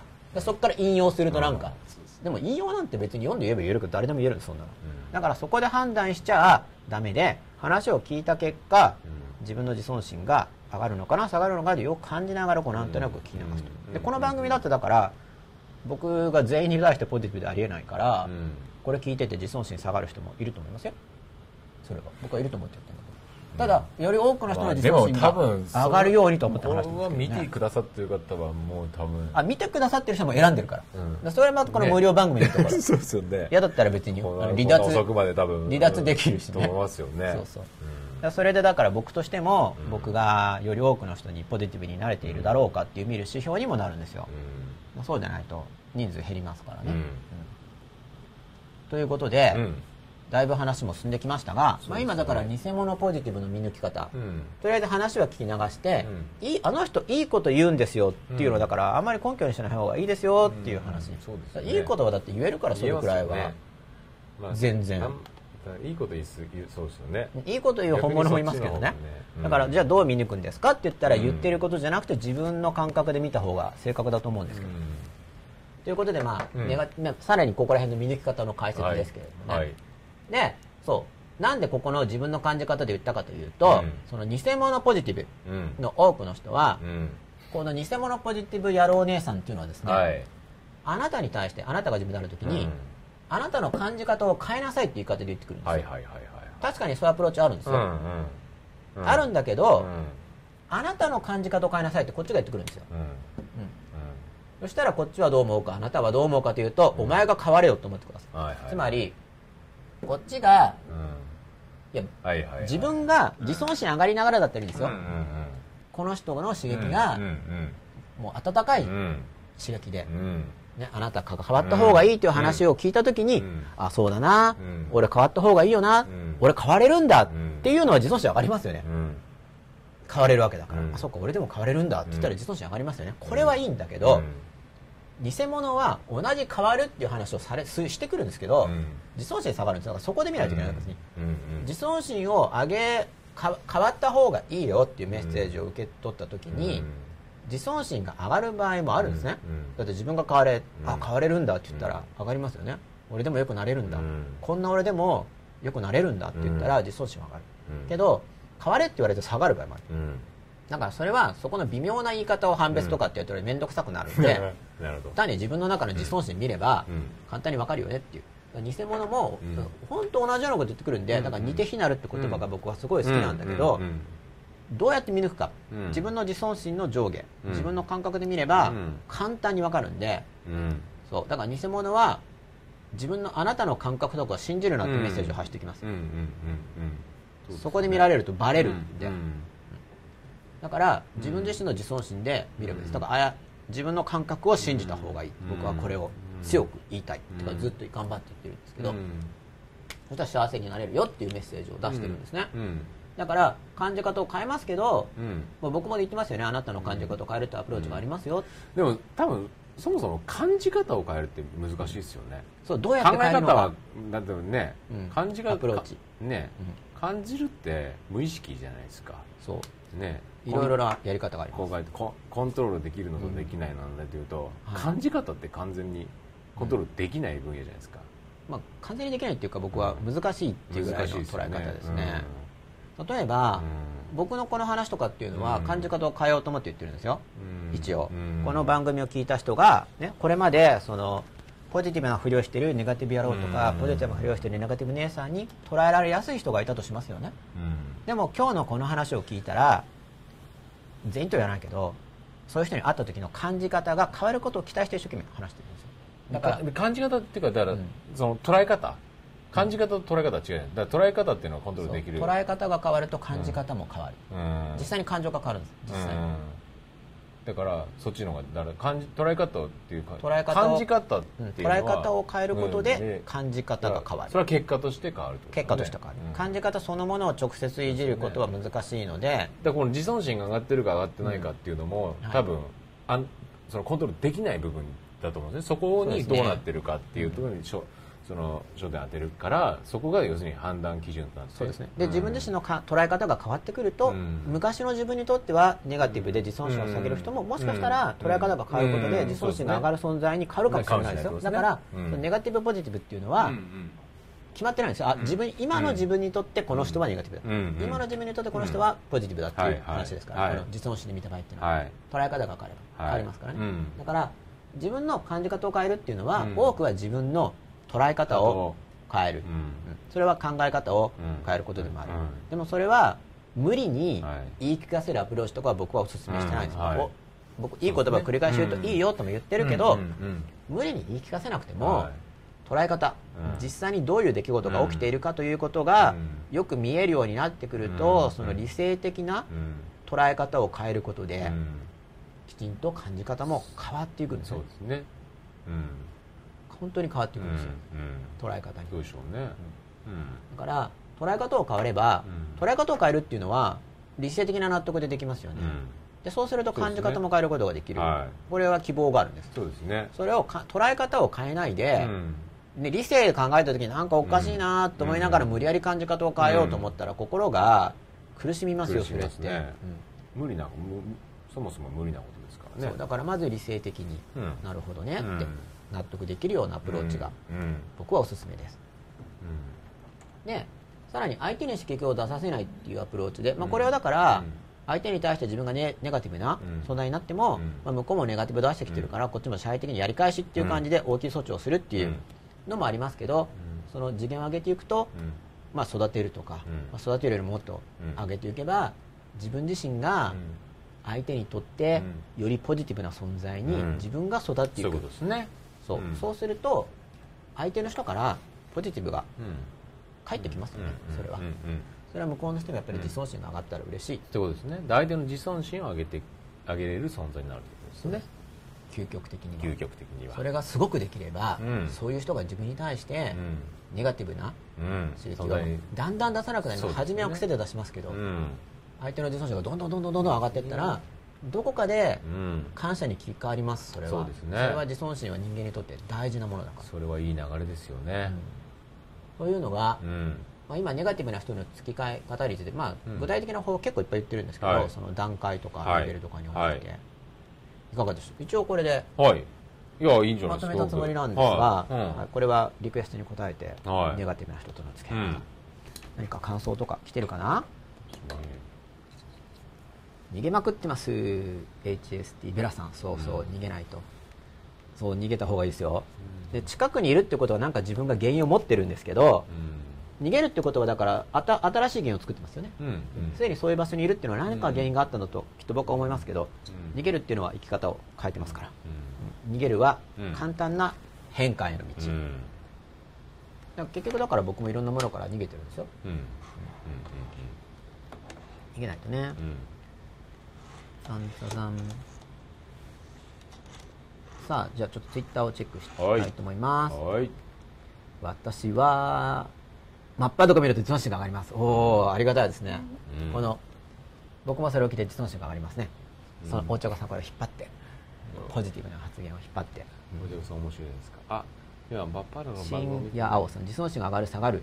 その思考の癖を俯瞰して観察する必要があるのかな、まあ、だから新や青さんは必要性を感じてない人。なんですよねおそらくね。あるのかな点点点っていうのはうん。あまりないと思うんですがっていうことですよね。うおそらくは。ん。まあ、必要があるかどうかっていうとそういう話を聞いて、うん。まあ、僕が今言ったような話を聞いてあそっかなるほどな、ん。それは良さそうって思った人がやったらいいんじゃないかなとうん思うんですね。やっぱり、やっぱり一人一人違うんで、うん万人に当てはまるアプローチっていうのはなかなかうん。ないんじゃないかなとうん。思います。自分の心を鍛えるのは自分のためなんですね。Achieve Your Gift さん。あなたのギフトを達成しましょう。っていう Achieve Your Gift さん。そう自分のためですよね。でまず自分のまず自分のためって僕本当に大事だと思ってて僕もだから自分自身の達成っていうのがまだまだでききってないんですよ。だからもっともっと達成してもっともっと自分が幸せになることで結局自分が幸せになってるレベルまでしか周りの人にも幸せへのなり方って教えられないですね本当の意味では。そうですよね、うん。だって自分がやってないわけだから、うん。本当の意味で教えられないですよね、うん。あのそうこうかもしれないよくらいのことしか言えないですよね。うん。やっぱり自分がどんとにかく自分がもうめちゃめちゃ幸せになることでそのだからそのパそこまで教えそてあげられる。のパターン多いですよね。だから自分がハッピーじゃないから人をハッピーにするという思考によって自分がハッピーになろうと思ってる人が多いんじゃないですか。うん。でもそれで本当に自分がハッピーになれればういいですよね、ん、うん、でもなる、難しいですよね。自分がハッピーじゃない人がは人をハッピーにするってね。うん、難しいですね。なかなかね。だからかなりそのアンハッピーにはまり込んでる人はどこから始めたらいいのかっていう問題がありますよね。つまりこれネガティブな人との付き合い方なんですけど、うん。これなんか難しいわ。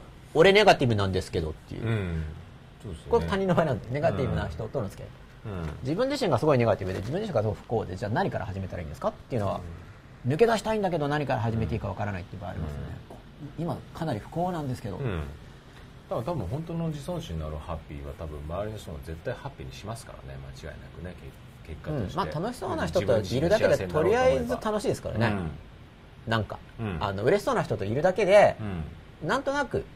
まあ、すでに嬉しくなりますよね。その感情ってうん。伝染するから、うん。なんかイライラしてる人のそばにいると、まあねね、自分が自分の心をしっかり守れてれば、うん。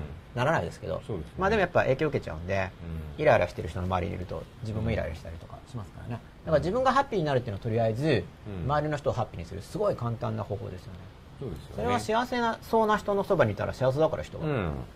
あの自然な心の働き。で、うん。なんか嬉しくなっちゃいますよね。ね。そうな人がいるだけで、うんだからすごいハッピーなことがあった人、うん。まあ、受験に受かるとか、うん。ね、結婚した人と結婚した人、結婚式とかで。やっぱり本人たちがすごい嬉しそうだと、うん。なんかもうそばにいる人たちも多分子供とか好きなのは、うん。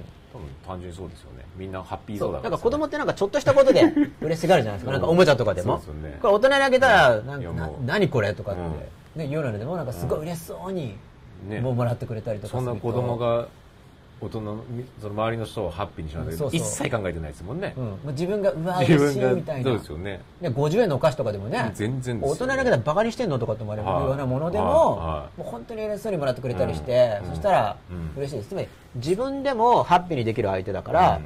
結局自分の自尊心が上がるんですよ、だってねね。50円のもので喜んでくれる子供と、うん。で5万円のものを買ってもこんな安物っていう女の子がいた時にやっぱ50円で喜んでくれたら、自分でもあげられるからそれだったらもっとあげちゃうよそれをなんか大人が喜ぶから喜んだふりしてあげようって考えてる時点でもう全然周りハッピーできなくなりますもんね。なんとなく、もうね。なんとなくバレますからねやっぱり。なんとなくバレますからね。全然可愛くなくなっちゃいますもんね、うん。でやっぱまあ。素直にねハッピーになるっていうのはすごく重要なこと重要ですよ。だから自分が幸せなだけでね。周りをね。幸せにできる、うん。だから、まあ、子供が人気なのは子供ってハッピーになりやすい。なりやすいですよね。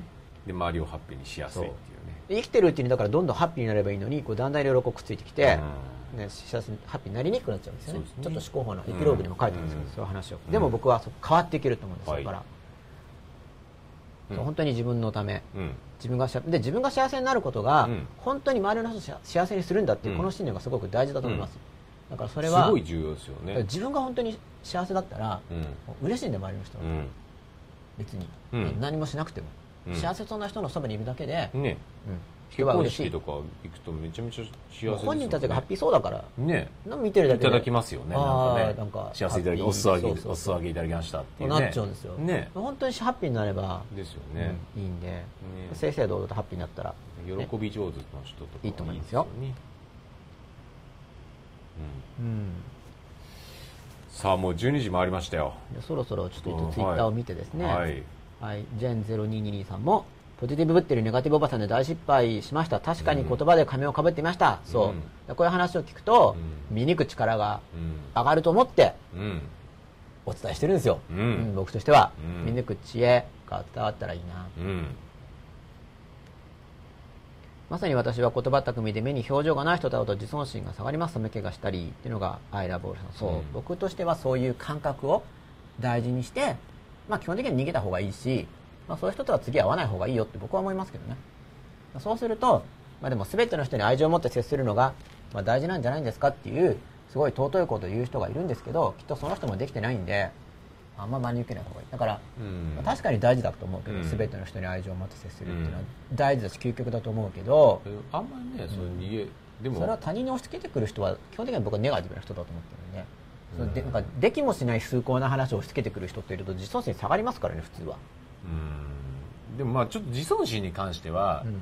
これはまた別で捉えた方がいいですね、誤解を招くと思うからその自尊心の捉え方あは、あなるほど。傲慢になるっていうところもあるかもしれないので、はい。はいそこは逆に言うとそれはあんまりそこをやっぱデリケート捉え方間違えると多分自分史が気づいたら孤独の方に行ってしまうっていう方もあると思うので、ここはちょっとまた用語とかねよく説明したりとか、まあ、うんそうですね。結局孤独になると自尊心下がっちゃうんですけどね、ということで、はい。大体もうはんあでもそっちの方が多いのかな？目からそう自尊心ゲージ意識そうそうぜひ S アンダーバー生島さん意識してみてください、はい。ね、その話いいなと思った人は、うん。いいなと思った人だけでいいんで全員にはやっぱり成り立たないと思うんですよ、うん。うん。もちろんね。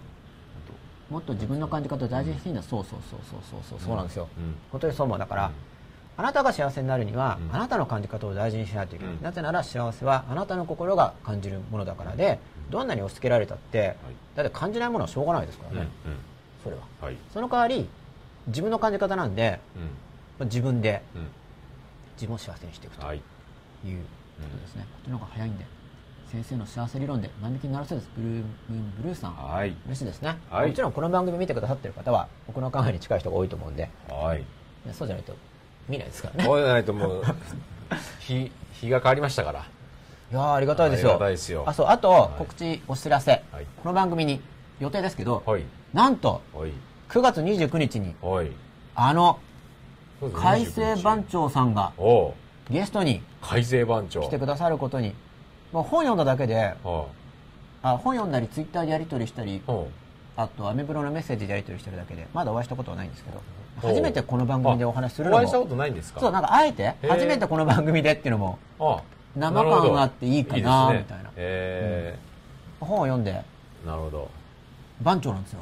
あ僕は番長経験ないんですね。あ番長経験ある人って少ないですよね。すね。番長って何やるんですかね？番長。って給食のなんかデザートとか取っちゃう人みたいな感じですけど。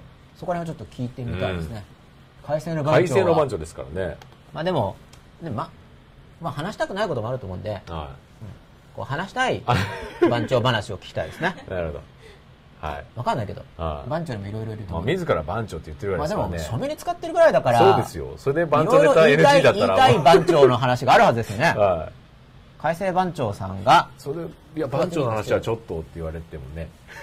うん そうっすか。みたいなでもそれも OK ですよ。はい。はい、はい。もうあの全然予習とかいらないんで。はいということではい。今日はネガティブな人との付き合い方でした、一応次週手もあるんですけど、まあはい。前回も変わっちゃったんで一応予告しないでまたうん。当日ツイッターなどで言おうと思います、はい。はい、ということ、あ、はい。すみません、もう一個ありました。はい。アイラブオールさん、斉藤ひとりさんの本を読んでからハッピーを感じることが増え、人生が少しずつ変わってきた私ですが、吉永先生の話を聞くことで、さらにハッピーにお。なってくださってありがとうございます。僕もひとりさんの本すごく好きで、はい。講演会とかよく行ってました。CD とかもよく何度も聞いたんですけどね。あ CD とかもあるんですか？あるんですよ。えー CD とかご自身がテープとか。語ってるやつ？うんひとりさんのへやつーで、まあ今はあんま聞いてないんですけど、うん。私も相当うん。ヘビロテ、本当に。うん。まあそういう過去が僕にもあります。感謝してますね。なるほど。ポジティブな影響をおいただいたとお思っております。はい。ということで、はい。えー吉永健一の声もまっただ第、はっ只じゃない真っ裸真っ裸19夜ネガティブな人との付き合い方でした、遅くまでどうもありがとうございました。ありがとうございました。おやすみなさい